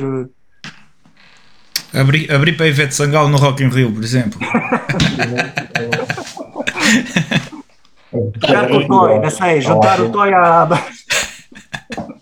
Eu gostava de ir ao Akan, mas era mesmo para dar lá em cuecas e aos saltos e com o machado na mão a curtir, não era? Ok. Já somos dois. então, o, o Azores Metal Fest. O Azores Metal Fest também podia ser um. Isto é um sonho, é um sonho nosso, é um sonho nosso. Um dia, um dia fazer o Azores Metal Fest na terceira. Isto nunca se sabe. É assim, eu já disse. os concertos bons já. Não, isto, isto a gente ia ter que encher o Ricardo de Calmontes e metê-lo no avião para só acordar quando chegasse cá, mas... É, pá, tinha que ser, tinha que ser, tinha que ser. Uh, já me preocupa um pouco o, o, o, o, certo sucesso que nós estamos a ter no Brasil. E já me preocupa nesse sentido. Agora a questão é, é pode parecer um bocado parvo da minha parte e o pessoal até pode achar, achar, achar-me presunçoso e eu também não ligo muito a isso. Uh, e, e, se calhar o pessoal até diz assim, o gajo é parvo em dizer isso, mas a verdade é esta nós fazemos música para os portugueses. Ou seja, nós quando fizemos os Cruz de Ferro, nunca pensamos, o, o intuito nunca foi tocar na Alemanha, não é? Ou nunca foi tocar na Rússia, não é? Nós não temos. Porque se nós quiséssemos isso, obviamente que tentávamos cantar em português, em inglês ou, ou, ou, ou noutra língua. Nós, quando cantamos em português, nós direcionamos logo o nosso, o nosso produto, entre, entre aspas, a nossa banda, o, o, que nós fazemos para o público português. Por um lado, por um lado vão para o nicho, né? por um lado vão para o nicho, mas por outro também reduzem um bocado as. Uh... Mas respondendo à tua pergunta inicial, eu para mim era muito importante os Cruz de Ferro irem tocar, por exemplo, a Bragança, que nunca lá fomos. Uhum. Percebes? Ou, ou, irmos tocar à Guarda, que nunca lá fomos. Percebes? Já fomos a várias cidades do país, mas ainda não fomos a algumas. E eu, para mim, era importantíssimo, se tu me perguntares, se tu me perguntar, ir a, ou se calhar alguém de Bragança conhecer Cruz de Ferro e ir ao nosso concerto e ver como é que nós somos ao vivo. Eu acho que é importante para nós corrermos todo o país e, e está, já corremos quase todo o país, já tocamos de norte a sul, mas acho que existe algumas cidades que, que fazem falta e, e, se calhar é um bocado é um bocado estranho eu responder-te assim, mas realmente eu ainda continuo. O meu sonho é pisar palcos em Portugal que ainda não consegui pisar. Angra do Heroísmo, Angra do Heroísmo tem que ser um dia. Estavas a falar, Ricardo. Desculpa, não, tenha, não, não tenha que andar de avião, não é? Ah, pronto. Pode vir, pode, pode vir de barco, não é? O, o, o, vocês estavam a dizer, no Brasil, não é? Os Cruz de Ferro. Por acaso é engraçado que os Cruz de Ferro, o, o Vasta Gama, o Clube Vasta Gama, o símbolo deles também é uma Cruz de Ferro. E o, e o Vasta Gama é, é uma. É uma foi um clube fundado por, por eh, imigrantes eh, portugueses, ou filhos de imigrantes portugueses. E é engraçado que, a cruz deles, que é a cruz. até tem uma, tem uma polémica se é uma cruz pátria, se é uma cruz nessa das Mas é uma cruz de ferro parecida com a. eh, Pronto, com a do Cruz de Ferro. com esta cruz de ferro. É engraçado. Essa, essa parte aí. Mas pronto. Vocês, ah, vocês, vocês decidiram, vocês quando decidiram chamar a banda de Cruz de Ferro, foi por alguma razão especial? Foi porque soava bem? Foi pela simbologia do, de- da própria Cruz de Ferro? Por ser uma condecoração militar? Qual foi a ideia? Foi pela simbologia da Cruz de Ferro, por ser uma, uma, uma, uma condecoração por ato de bravura em campo de batalha. Isso é importante para nós e, e é, e é isso que nós saudamos na- na- nas nossas músicas: é toda a bravura que foi feita nos campos de batalha, principalmente pelos portugueses. Obviamente que a Cruz de Ferro é, já vem desde o reino da Prússia, não. Uh, eu não gosto de falar nisso, e, aliás, até para, mim- para nós, até já, já acabamos um bocado por, por deixar de falar nessa situação. Uh, houve uma altura em que acharam que Cruz de Ferro estava um bocado ligada à, à questão nazi, mas não está. Quem conhece a história de Cruz de Ferro sabe que não está. Mas a, a questão de Cruz de Ferro é mesmo por, uh, por ser uma condecoração, por um, um ato de bravura em campo de batalha. Uh, epá, eu gostava muito que o Sócrates tivesse uma, uma cruz de ferro, não é? Ou, ou algum dos nossos políticos, não é? Que nos roubaram, tivessem, fossem condecorados com a cruz de ferro, não é? Um, Mas talvez pela cara fora. batalha eh, e nós, nós tentamos, tentamos mostrar ao nosso povo que realmente fomos um, um, um povo, um, povo pá, de lutador, conquistador, não é? E é isso que nós tentamos mostrar. Um, um Há muita. Por isso, por isso é que vocês, por isso é que vocês ainda hoje em dia perguntam onde é que estão os defensores, não é? Eu disse o Sócrates, assim como podia dizer outros, mas é uma questão, nós não, não, não metemos a política na nossa música, não é? Foi só um exemplo. Mas há muita, há, há muita malta que confunde. Há muita malta que confunde o, patriotismo e sei lá, e vocês falam na, nos eventos históricos, assim, com, a, com o nacionalismo e com, a, sei lá, fascismo e nazismo, sei lá. Há muita malta que tem, que, que vai sempre a esses lados, mas é sempre, epá, eu- há sempre malta que vê que faz macaquinhos em tudo o que, que aparece à frente e É uma não- linha muito, é uma linha muito ténue, é uma linha muito É verdade. ténue, e eu concordo com isso. O, o, patrioti, o patriotismo com o nacionalismo é uma linha sim. realmente é muito ténue. Epá, mas também não, há uma, há uma- existe, existe essa linha e, e nós nunca não somos nacionalistas, somos patrio, pá, somos aliás, nós somos São, históricos. são, o que são, são o que são, não, nem é preciso. Não, isto, é, isto é o pessoal, geralmente o pessoal, o pessoal que faz essas críticas é o, é o pessoal que não, que não vê, que não vê as entrevinhas, que só, que só vê, vê um título e, e tira conclusões a partir daí. Eh, Sim, mas nós, nós, nós agora não é prior, ao início houve, houve isso, mas agora já não. Quem conhece Cruz de Ferro conhece, Eu estava a dizer ao Nuno, não é? Não, não, já não temos esse, esse problema. Eu até já nem tenho falado nisso, eh, sou sincero. É, não, isso, isso não, é, isso não interessa algo que, que já nos ultrapassa, pá, que, não, que nem nos preocupamos, porque, porque na realidade o que nós somos, somos uma banda que gosta de falar da história de Portugal com- e, e falamos com orgulho. E como diz o nosso, o nosso, o, o nosso grande historiador Eurico, que trabalha connosco, há que massajar também o nosso ego, por vezes está muito em baixo, não é? E Sim, nós sim. também precisamos de mostrar às pessoas que fomos um povo com uma certa dinâmica e com uma certa presença a nível mundial e que se fosse preciso agarrar numa espada e cortar uma cabeça a um gajo, cortávamos na boa sem ter que pedir a autorização a alguém, não é? Não, eu até, eu, até, eu até falava com o Zé nesta semana que tínhamos que eh, tínhamos que, que sugerir a vocês fazerem um álbum sobre, sobre a nossa ilha. Eh, porque, porque a gente tem, a, gente tem, um, o- tem a situação de, de termos tido a, a situação de, de, a certa altura ser o único ponto eh, do país que era mesmo Portugal. Duas vezes capital do reino. Duas vezes capital do reino. Uh, temos, temos, temos a situação da, da, da, da Brianda Pereira que soltou os touros para expulsar os espanhóis da ilha. Uh, tem, tem, vocês, eu acho que vocês Tem que tinham. falar com o Eurico, tem que falar com o Eurico sobre isto. Sobre a- Vocês têm que falar com, com o Eurico para, para- eu acho, acho que vocês têm tema para um álbum inteiro só, só sobre a terceira. Essa foi outra padeira, não é? É, exatamente, foi outra padeira. Temos, temos as batalhas, as batalhas do- dos liberais contra os absolutistas. Isto aqui na ilha é, é, é toda uma. Há há muita história. Para, para um álbum, não digo, mas para. Eu penso que o João estará de acordo comigo.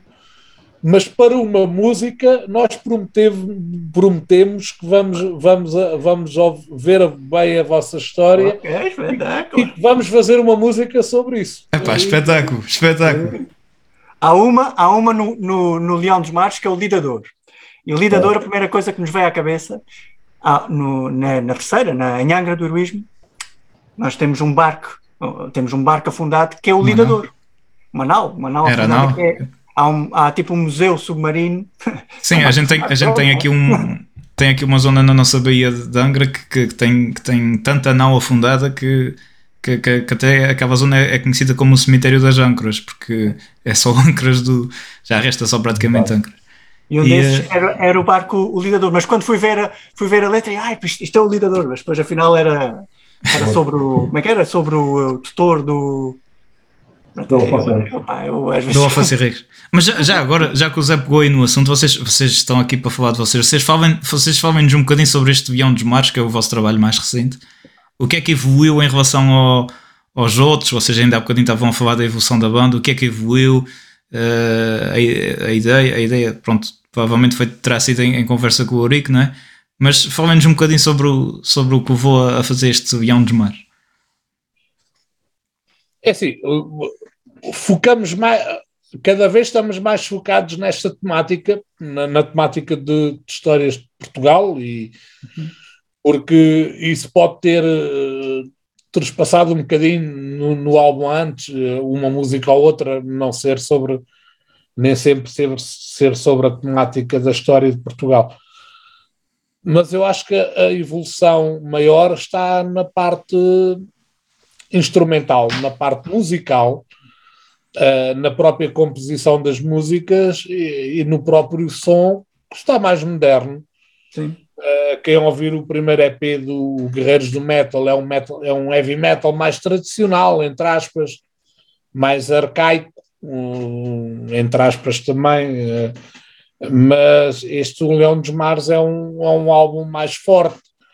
Uh, também temos um, temos um guitarrista que entrou há relativamente pouco tempo, que é o, o Esfola, que é o Ricardo Teixeira, mas nós chamamos do Esfola. Uh, é a alcunha dele, uh, pronto. E, e- que é um rapaz mais novo, houve, houve bandas, é, é um fã de bandas tipo Trivium, Machine Head, houve outro tipo de metal que nós ouvimos, e ele acabou por nos trazer um sangue novo e deu-nos ali um bocadinho mais um ataque diferente da maneira de tocar, tocar nas guitarras. Eh, Eu e- estava a nós- falar nisso. Desculpa, desculpa. É é engraçado que ainda hoje estávamos a falar nisso, na, co- como a guitarra era diferente no, no, eh, no Leão dos Mares. É, e nó- nós acabamos por aprofundar isso, porque nós, na realidade, queremos, queremos progredir, queremos, queremos evoluir. Nós não queremos fazer o.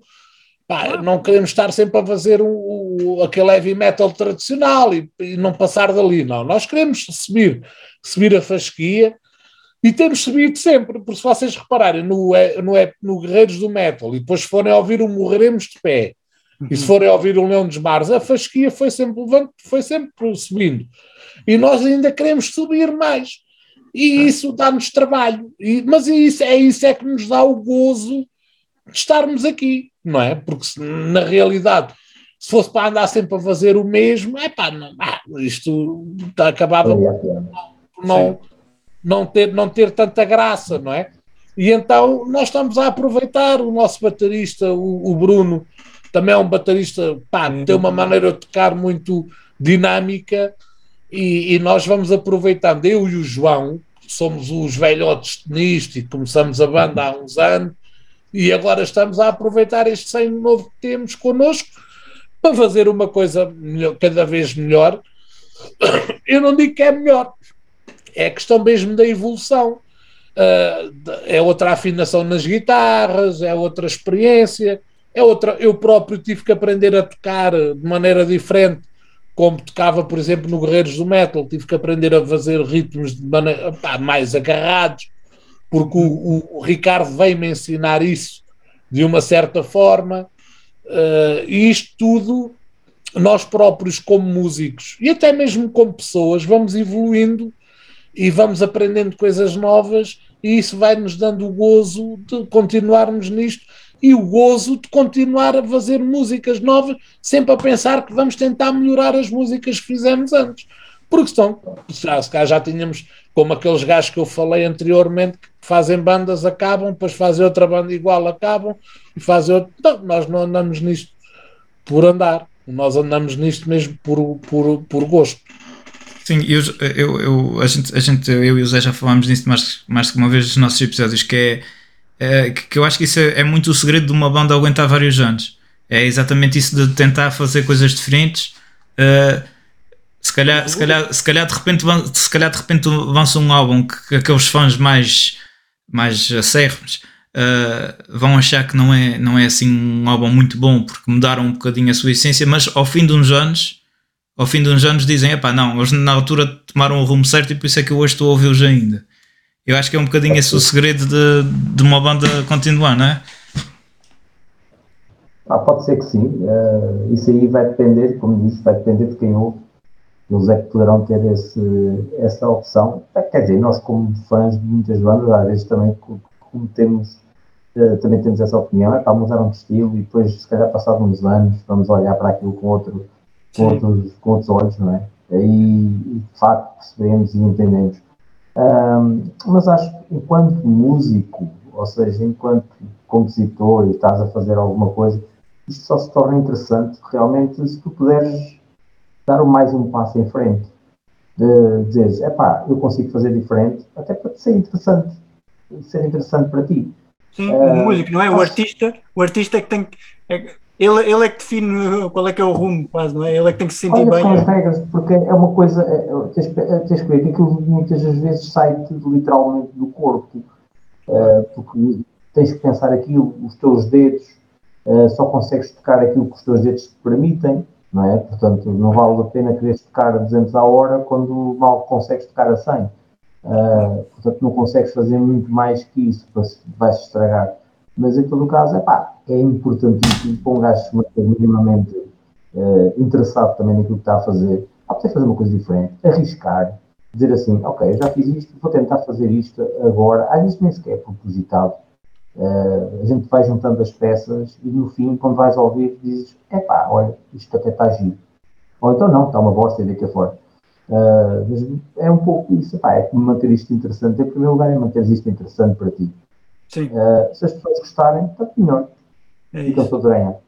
É isso mesmo, também, também acho que é, é, é, passa nem por aí. O artista é que tem que se sentir bem com ele, senão uh, não pode fazer em função, pode sempre não. criar uma linha, não é? Como a gente estava a dizer, os, os cruz nesta linha com a história em português ou assim, mas o artista tem que se sentir bem a quem acaba por mandar nisto é o público, na realidade. Porque o público, e o público do metal é muito. Pá, tu tens público muito ortodoxo, que é aquele público que só ouve aquele heavy metal dos anos 80 e só não ouve mais. É pá, se tiver um teclado já não ouvem. Uhum.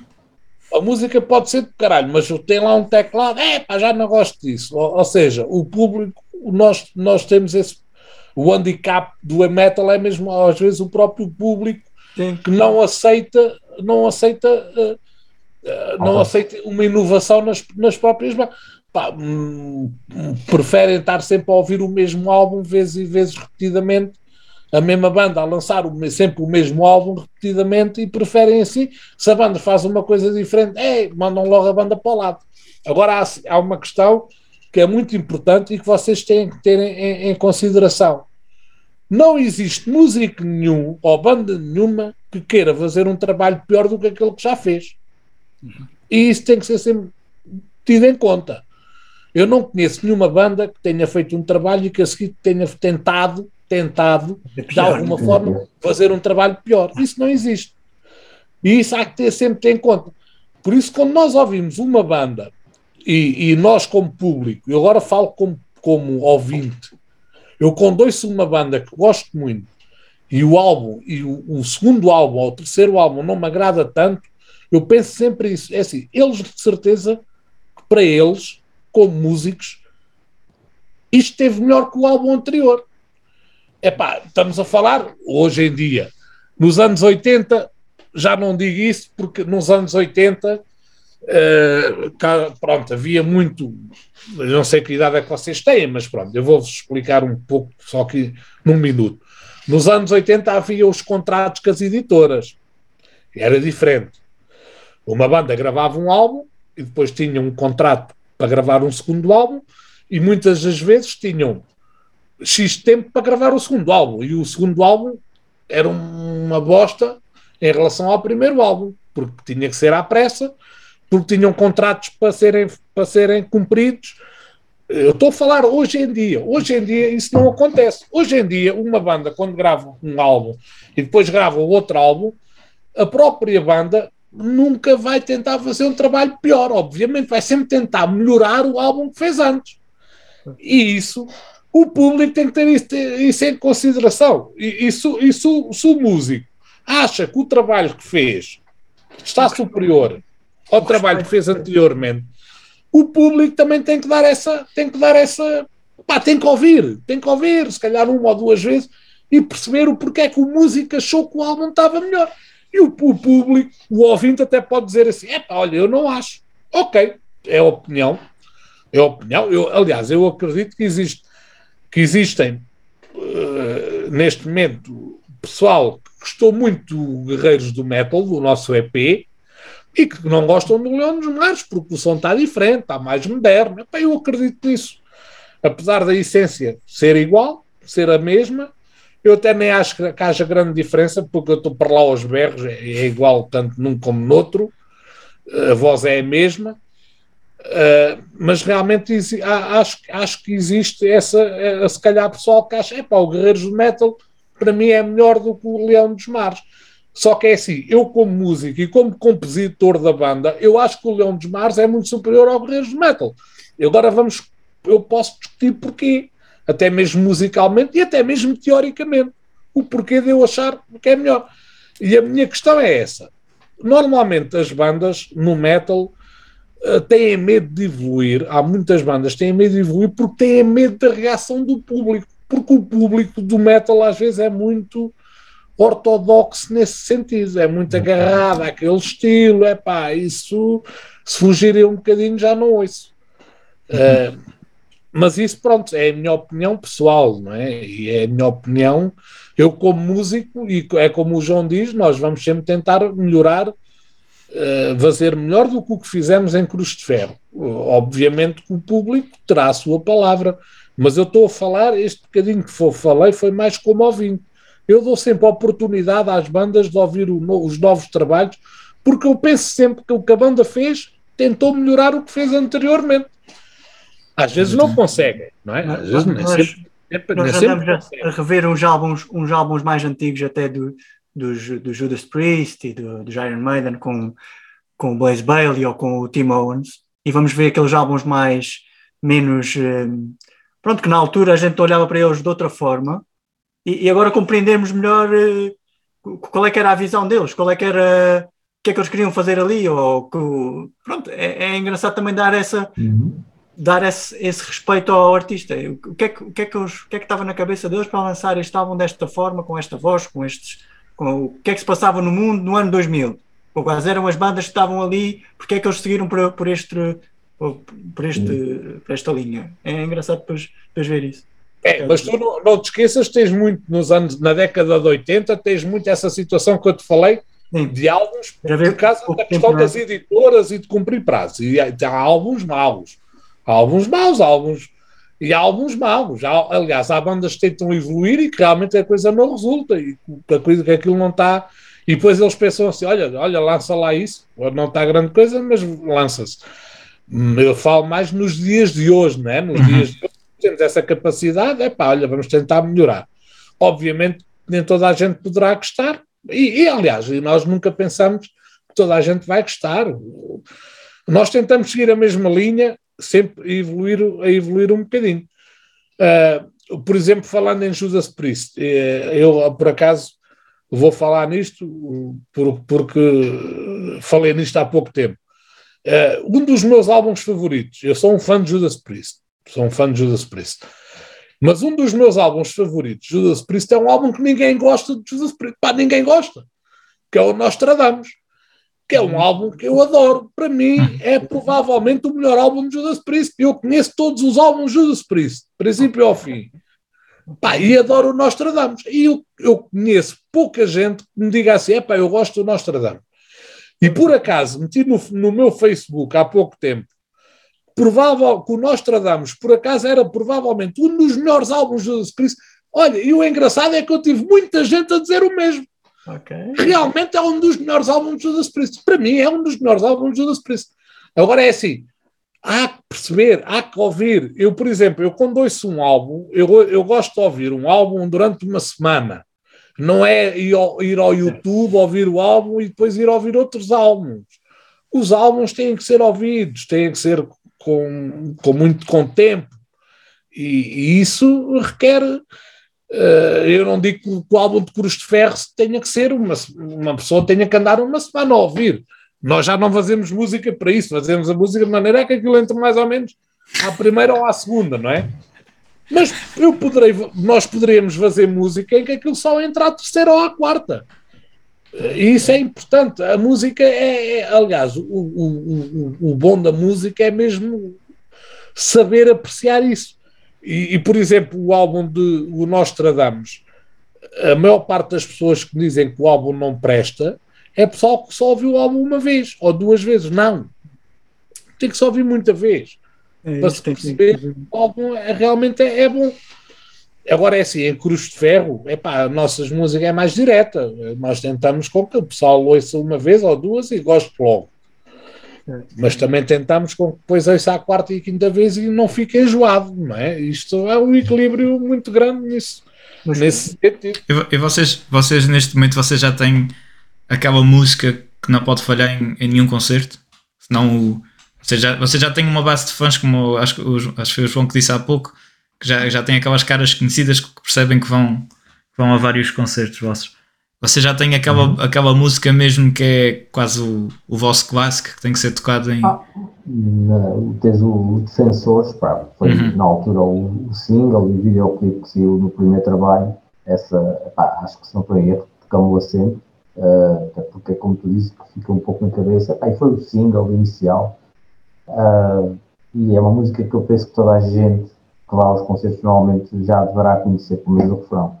Hum. normalmente não falha. Ah, Pois há, pois não temos propriamente um repertório muito grande, mas ainda temos conseguido rodar.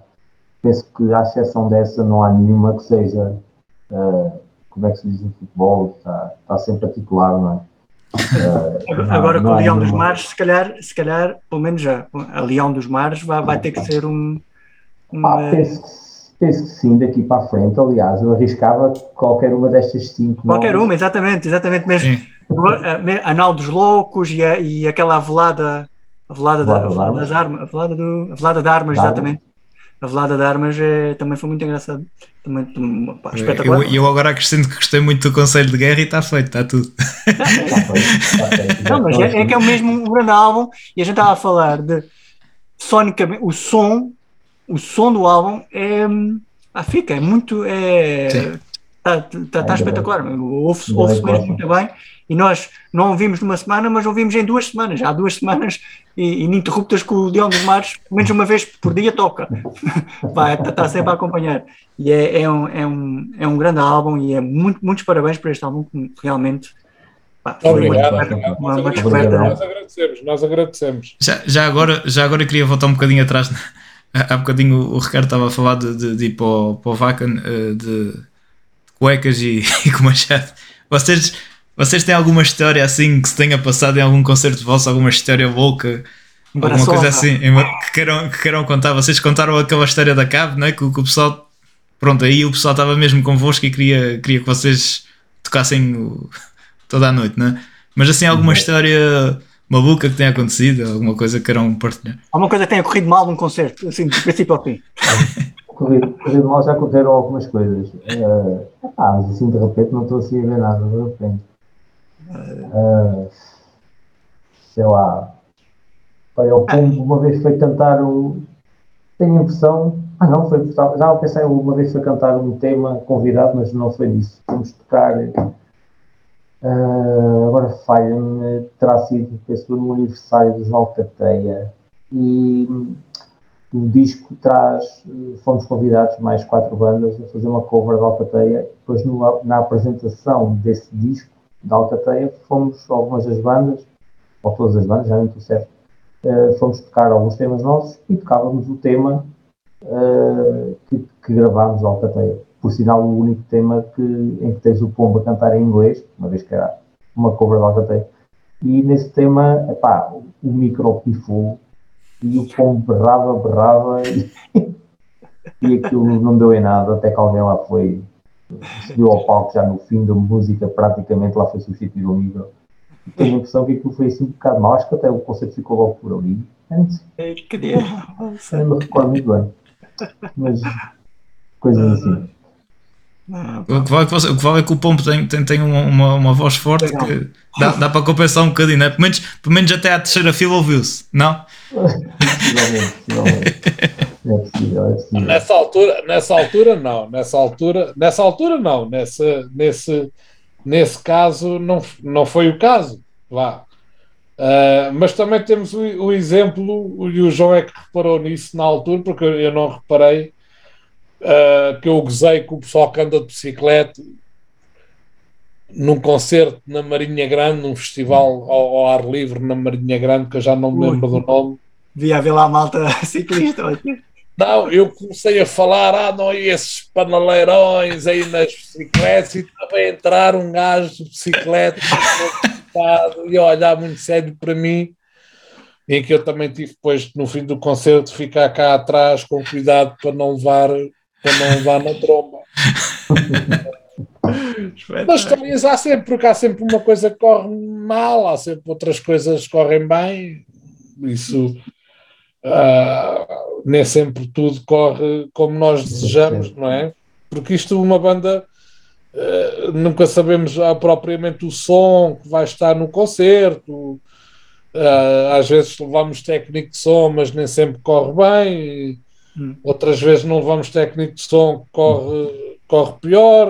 Pronto, é sempre, há sempre histórias para contar, na realidade. E se contamos uma noite de copos, normalmente até estamos- passamos a noite a contar histórias, Histórias.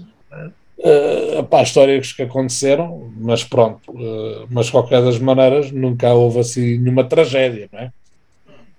Ainda bem. Tá bem, exatamente. Olha, voltando, voltando aqui a- ao, ao Leão dos Mares. Tem que contar que aquele puto que morreu uma vez num, num concerto nosso, na primeira fila. Ah, mas, ah, mas- tá, continua, desculpa lá, continua. Olha, Sabia que havia, eu sabia que havia aí qualquer coisa. Sabia? Estou a brincar. Estou a brincar. Ainda no, no Leão dos Mares, uh, pronto, é, é a guitarra e é a bateria. A bateria realmente também parece que está mais hum, evidenciada, está mais com, com outro som. Isso foi alguma, alguma decisão que vocês uh, quiseram? Porque há, há ali uma diferença, eu pelo menos noto uma diferença, consigo, sei lá, eh, mesmo aqueles blast beats, uma, uma coisa tipo a Joey Jordison, quase consigo perceber na, na, na bateria. Eu não, não percebo nada da bateria, mas, mas, eh, mas no, ouço um som, um som diferente ali. Mas foi alguma decisão da banda ou foi, foi mais o, eh, o baterista? A gente nem disse o nome, o, nome de, o nome da malta, não é? Como é que era? O, Bruno. era, o- como é- É o Bruno Guilherme. É o Bruno Guilherme. Exatamente. O Bruno e o Ricardo Teixeira, que estava na guitarra, né? Na outra, na outra guitarra, na lead guitarra. Exatamente. Pronto, foi alguma decisão da banda nesse, no sentido de mudarem o. É, é como já disseste, não é, Ricardo? Tipo, a evolução foi evoluindo, não é? E, Sim, sim, é, é só para dizer, já agora, porque eu também gosto de ter os meus créditos. O, a lead guitar é, é minha, não é do, Ah. do Rico. Ah, ok. Ricardo ok. é- Ah, o Ricardo. Ah, não leves a mal estar, estar a coisa, mas é só. Oh, melhor, O Bruno, melhor ainda, agora deixa saber. o Bruno Guilherme, para nós, epá, é, é um baterista que ele percebeu que nós queríamos evoluir como banda, e ele, como membro da banda, ele percebeu essa evolução e ele próprio também evoluiu como baterista. Ah, eu não digo que ele, tenha, que ele esteja a tocar melhor, não é essa a situação, mas ele evoluiu como baterista da própria banda e soube, e soube ver mais ou menos aquilo que nós queríamos eh, na questão da evolução da banda. E, e agora, isto o- o- não se esqueçam de focar no ponto que nós somos uma banda de heavy metal, como nós, como vocês é que disseram, não é? Uhum. Por isso, tu estás a falar de uma banda de heavy metal que tem blast beats. Isso não é normal, não é? Não, Isso pois não é não. normal. Mas nós fazemos. Estás a perceber? Nós temos essa audácia, assim Exatamente. como, assim como os nossos combatentes nas, nas batalhas tinham essa audácia. Ou seja, nós somos combatentes no heavy metal, andamos aqui de machado na mão a combater com todas aquelas bandecas que não passam da cepa torta e que não fazem, não têm medo de evoluir. Nós estamos aqui para evoluir e estamos aqui de machado na mão para cortar cabeças se for preciso. E o Bruno seguiu essa, essa tendência. Agora está a fazer blast beats e agora estamos com um problema que o gajo agora já só quer blast beats. Nós Vocês- vocês- agora a abrandar cabo, mas pronto, vamos, vamos temos que Vocês- ver como é que a Vocês situação. têm, como, é- como é que funciona? Vocês têm, têm gostos muito, muito diferentes entre, entre, entre os quatro? Os quatro? Pronto, vocês é, é dentro do metal, não é? Mas vocês têm gostos assim mais, mais eh, diferentes en- entre vocês? Temos. Ah, acho que temos todos os gostos ligeiramente diferentes, se bem que a base, talvez, pelo menos, a- a- se calhar é transversal aos quatro, talvez mais entre eu, o Pombo e o, e o Ricardo. Acho que a base está muito no, no metal clássico, uh, Maiden, os Priests, por essas bandas, acho que está em todas. O Bruno também tem um pouco, se bem que a veia do, do Bruno tem, ele está mais ligado ao black metal, uh, é mais a raiz dele uh, metal sinfónico, todo por aí. Uh, e o, obviamente o, o- o Ricardo, o guitarrista ou escola, uh, obviamente até pela idade dele, cresceu com outras bandas e tem realmente outra ligação a bandas como Lamb of God, uh, por aí. Um, no entanto, epá, eu estou muito dentro do metal, uh, muitos estilos, uh, e o Pombo poderá falar por ele, mas tem basicamente a mesma escola que eu. Mas, epá, acabamos sempre por ter depois gostos um pouco diferentes, não é? Entre cada um de nós. Uh, mas Mas, a base, penso que a raiz é o tronco é comum. Vocês, vocês, vocês dão liberdade a todos os membros da banda para, para entrar com, com, com, com, com, com, a sua, com as suas ideias para, para as músicas ou, ou- vocês são mais, eh, mais rígidos em relação. Claro que vocês também não vão, não vão deixar a fugir muito do, do vosso caminho, mas há, há bandas, por exemplo, que, que, que há, que há, um, há ali um gajo que é que manda e, e, e é só ele é que. E é, e é. Temos aqui um gajo que manda, na prática, temos o Ricardo Pombo, que é o principal compositor. Um, epá, e eu estou a falar antes dele, mas ele, ele entretanto já vai falar. Uh, epá, e é um bocado assim, porque hum, quando, quando estamos os quatro uh, a compor, há sempre. Epá, eu acho que devia ficar esta parte. Depois há outro que diz: epá, não, essa parte não, acho que devia ficar esta. Epá, e é uma confusão. Tem que haver alguém, não é? E a gente nunca mais se entende.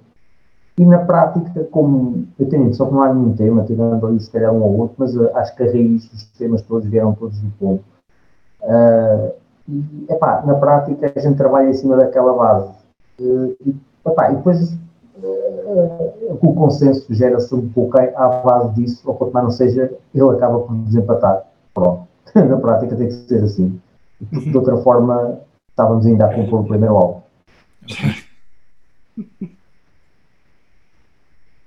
Só assim é que funciona. Só assim é que funciona na realidade. Isso é uma experiência que nós temos. Eu faço as músicas e, e- e depois trabalhamos nas músicas. Não há.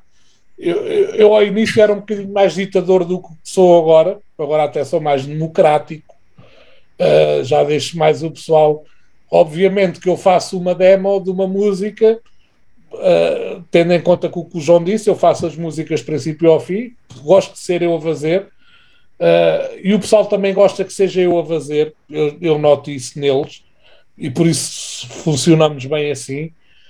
Uh, só que depois, obviamente, que eu deixo o Ricardo, a, a, maneira dele tocar na guitarra é diferente da minha, e ele depois acaba por alterar um bocadinho. O João, eu, eu faço, eu gravo o baixo numa dema, mas depois quem grava é o João, e o João mete a maneira dele tocar, e o Bruno, obviamente, que altera a música toda, não é? Porque ele, eu as baterias faço aqui à mão, eu não sou baterista, e, e, e mas é assim que nós funcionamos há 12 anos. E, e a coisa tem-se mantido assim, e é o que o João diz. Muitas das vezes manter uma banda é mais difícil quando são quatro pessoas a dar opiniões. E, e a coisa torna-se mais difícil. E é mais difícil de, epá, eh, de conseguir. E assim eu faço as músicas, eh, eles gostam do que eu faço, minimamente, e depois a partir daí, se for preciso, vamos ao ensaio à sala de ensaios tentar melhorar, tentamos melhorar, o que é raro, porque eu normalmente já faço as músicas tudo ali à maneira, com tudo ali à certinho. Mas pronto, de qualquer maneiras, eu quando dou as músicas ao pessoal, já é com voz, já com bateria, já com baixo, já com os refrões, já com os solos, já com tudo. Bem, depois, obviamente, que aceito a opinião do pessoal. Ao início não aceitava, sou sincero, mas agora já aceito. Uh, já aceito, por exemplo, o Bruno ou o João vir-me dizer, aliás, o João, o João, eu trabalho sempre com o João nessa parte. Eu mando a música ao João e o João diz-me assim: é pá, não gosto desse refrão, muda isso. E eu mudo. Depois manda a música ao João e o João diz-me: é pá, a música está muito grande, tens que pôr mais um refrão. E eu vou mudando até ao João ser assim: olha, está fixe. E depois mando para o resto do pessoal. Uh, obviamente que agora vou aceitando uh, até por uma questão de porque acho também que para a banda é melhor. Uh, vou aceitando as opiniões do Bruno e do Ricardo, e, e, mas na realidade a base é feita por mim. Bah, eu tenho todo o prazer em vez de estar a ver pornografia na, na net, estou a fazer música. É, acaba por ser um bocado e passo o tempo aqui a fazer isso. Demora um bocadinho mais tempo a vir-me, mas venho, venho Ricardo, tu, tu atualmente, atualmente qual, qual, é aquele, como és guitarrista e vocalista, não é? Qual é que é aquele que mais te, te influencia? Se algum dos atuais ou antigos, que, aquele que mais te influenciou ou influencia agora? É assim, o, o, meu, o meu guru musical sempre foi o Rich Blackmore, dos Deep Purple e dos Rainbow. É, é, eu acho que para mim ainda é pá, com tanta música que eu ouço e tanto guitarrista que eu ouço, nunca consegui ainda ouvir eh, nenhum guitarrista que me consiga uh, epá, dar o prazer que ele me dá a ouvi-lo, o som de guitarra dele e a maneira como ele toca. E, e, eu acho que isso para mim, com 47 anos que eu tenho, e eu pensava que isso depois me ia passar, e eu ainda hoje continuo a, a, a, a achá-lo um deus na guitarra, essencialmente, e no próprio som de guitarra. Uhum. Eu adoro aquele som macio que ele tem na, na Fender Stratocaster. Pá, eu acho. E, e, eu continuo. É uma cena que eu acho um bocado estranha em mim. É. Há 10 anos perguntaram-me isso e eu respondi o Rich Blackmore. E agora, ao fim de 10 anos, perguntam-me isso e eu continuo a responder Rich Blackmore. E quando eu era puto, perguntavam-me isso e eu respondia Rich Blackmore. Ainda não consegui arranjar outro. Outro, agora é assim, obviamente, sou um grande apreciador em termos de composição e de guitarrista e de voz do Devin Townsend, porque tem isso tudo junto, não é? Tem isso tudo junto nele. Tem um, é um excelente compositor, é um excelente é um excelente vocalista, é um excelente guitarrista. Epá, eu acho que isso é fantástico nele. nele uh, e depois a partir daí tenho, olha, por exemplo, gosto muito do guitarrista da Acept, do Wolf Hoffman, uma maneira uhum. de tocar pá, que, eu, que eu adoro, e depois o Adrian Smith e, e, e o Steve Murray nos Iron Maiden, e o Kiki Downing e o, e o, o Glenn Tipton nos, nos, no, no Judas Priest, que eu cresci a ouvi-los, e aquelas as duplas de guitarras, não é? Mas, de qualquer das maneiras, pá, o Rich Blackmore é, é, a minha, é, minha, é o meu supra-sumo. Estavas a falar, estavas a falar na, na, Fender, na Stratocaster, tu atualmente qual é? Tu usas aquelas fly, Flying V, não é? Eu vi, eu vi naqueles videoclipes que usavas muitas as Flying V. Sim, eu uso a Flying V para cruz de ferro, mas no meu dia a dia uso o Fender Stratocaster, obviamente. Mais, mais, uh, mais prática. Já, já, agora, já agora do João, né? O João é o Steve É o compositor também. Epá, gosto muito, obviamente gosto muito, até porque cresci a ouvi-lo, ouvi mas é epá, mais clássicos. Epá, e hoje em dia, embora não consiga tocar como eles, eu nem sei muito bem o nome deles, epá, tipos que tocam nos obscura, uh, como é que se chama? Aí outra banda também muito fixe, epá, com os gajos fenomenais a tocar baixo, mas isso só por, por admirar, obviamente. Epá, mas hoje em dia tens desde os mais clássicos a muita malta nova a tocar, não há propriamente um que eu diga assim, epá, é aquilo ali, mas uh, não tenho propriamente assim um que eu siga, tirando os mais clássicos, obviamente, uh, até por uma questão de cresci a ouvir aquilo. Ok. Pá, a gente já está a gente já está aqui a a conversa está ótima, mas isto, a gente não pode fazer um podcast de 3 horas, portanto, a gente queria, queria dar um, um, um bocadinho a vocês para. A gente, a gente geralmente isto seria uma pergunta onde é que vocês vão tocar a próxima vez e tudo, mas que isto agora com o Covid está complicado. Sim. Portanto, dizer ao pessoal onde é que podem comprar o vosso merchandising, uh, epá, tudo que vocês quiserem divulgar aí, aproveitem. Pessoal, uh, epá, mais uma vez obrigado pelo convite de estarmos aqui uh, a divulgar e com algum do vosso público estando também nas ilhas, o que é fantástico. Uh, epá, de momento, uh, discos, merchandising, conseguem não só na, conseguem na nossa editora, na, na Rastilho, portanto, Google, Rastilho, tem lá, aliás, estão lá as t-shirts, estão lá os discos, tem lá uh, toda a informação epá, e nos canais habituais uh, para nos contactar, YouTube, Facebook, e-mail, estamos sempre disponíveis por aí, Instagram, uh, nas redes habituais, pá, e estamos sempre aí online, qualquer coisa, podem sempre dar uma apita dela, que é sempre um prazer conversarmos aí com mais alguns amigos. O prazer, prazer também foi muito nosso lado. Tivemos, vocês, vocês, dão, vocês dão aulas de história ao vivo tivemos também uma, uma bela aula de história também aqui em certas partes na, na nossa conversa, foi muito, muito fixe mesmo. E epá, é, já tudo. Vamos ficar atentos ao, ao novo single do, do próximo EP eh, relacionado com a Ilha Terceira. É verdade, tá, a promessa está feita. Olha, está prometido e nós não falhamos com as nossas promessas. É, pá, lindo, lindo, Espetáculo, lindo mesmo. Epá, e, e, pronto, agradecer mais uma vez a, a vocês por, por, terem perdido este. Eu ia dizer um bocadinho, mas foi um bocadão a, a, falar com a gente e, e, a partilhar as vossas histórias. E epá, uma, muita sorte e continuem no, no vosso caminho, que vocês estão muito bem. E vocês, aqui neste caso, foram dois eu acho que posso falar também para o Zé, foram dois, dois fãs que, que apareceram assim de repente, mas que ficaram logo presos já à cruz e, e, uh, e, e, da nossa parte vamos fazer tudo para, para divulgar o vosso trabalho e, e muita sorte. É Olha, e nós, eu agradeço pessoalmente, uh, já vi Costas da Vantagem e Primal Fear, tens aí. É verdade, é verdade. Ah, e a Halloween lá atrás, o Halloween está ao lado. Ah, esse álbum ainda não ouvi por acaso. Mas olha, é, agradeço, é com, foi com todo o gosto falar com vocês dois, pá, gostei muito. E que o Sporting seja campeão europeu.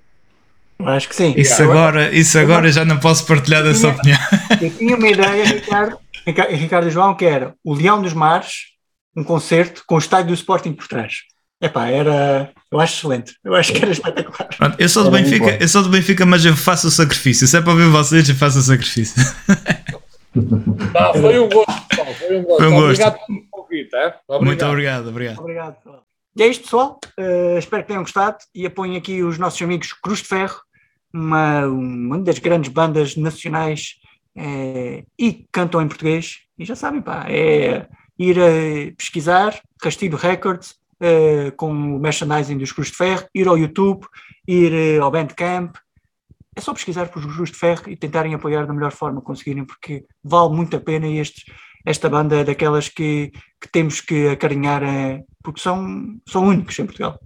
Mano, é verdade, foi uma, foi uma excelente conversa e espero que tenham gostado. E, e os Cruz de Ferro, de certeza que vão ser aquela banda que daqui a muitos anos ainda vamos estar a falar neles como, como uma das, das grandes referências do metal uhum. português. É assim, pessoal. Uh, não, temos, não temos mais tempo para mais hoje, não temos mais tempo para mais. Hein? Espetáculo, o português perfeito. Uh, para, a semana, para a semana voltamos com mais um episódio fortíssimo e vocês já sabem que daqui estamos sempre a trabalhar para, para fazer mais e melhor. Portanto, até para a semana e haja saúde. É isso, pessoal. Fiquem ligados, fiquem metaleiros.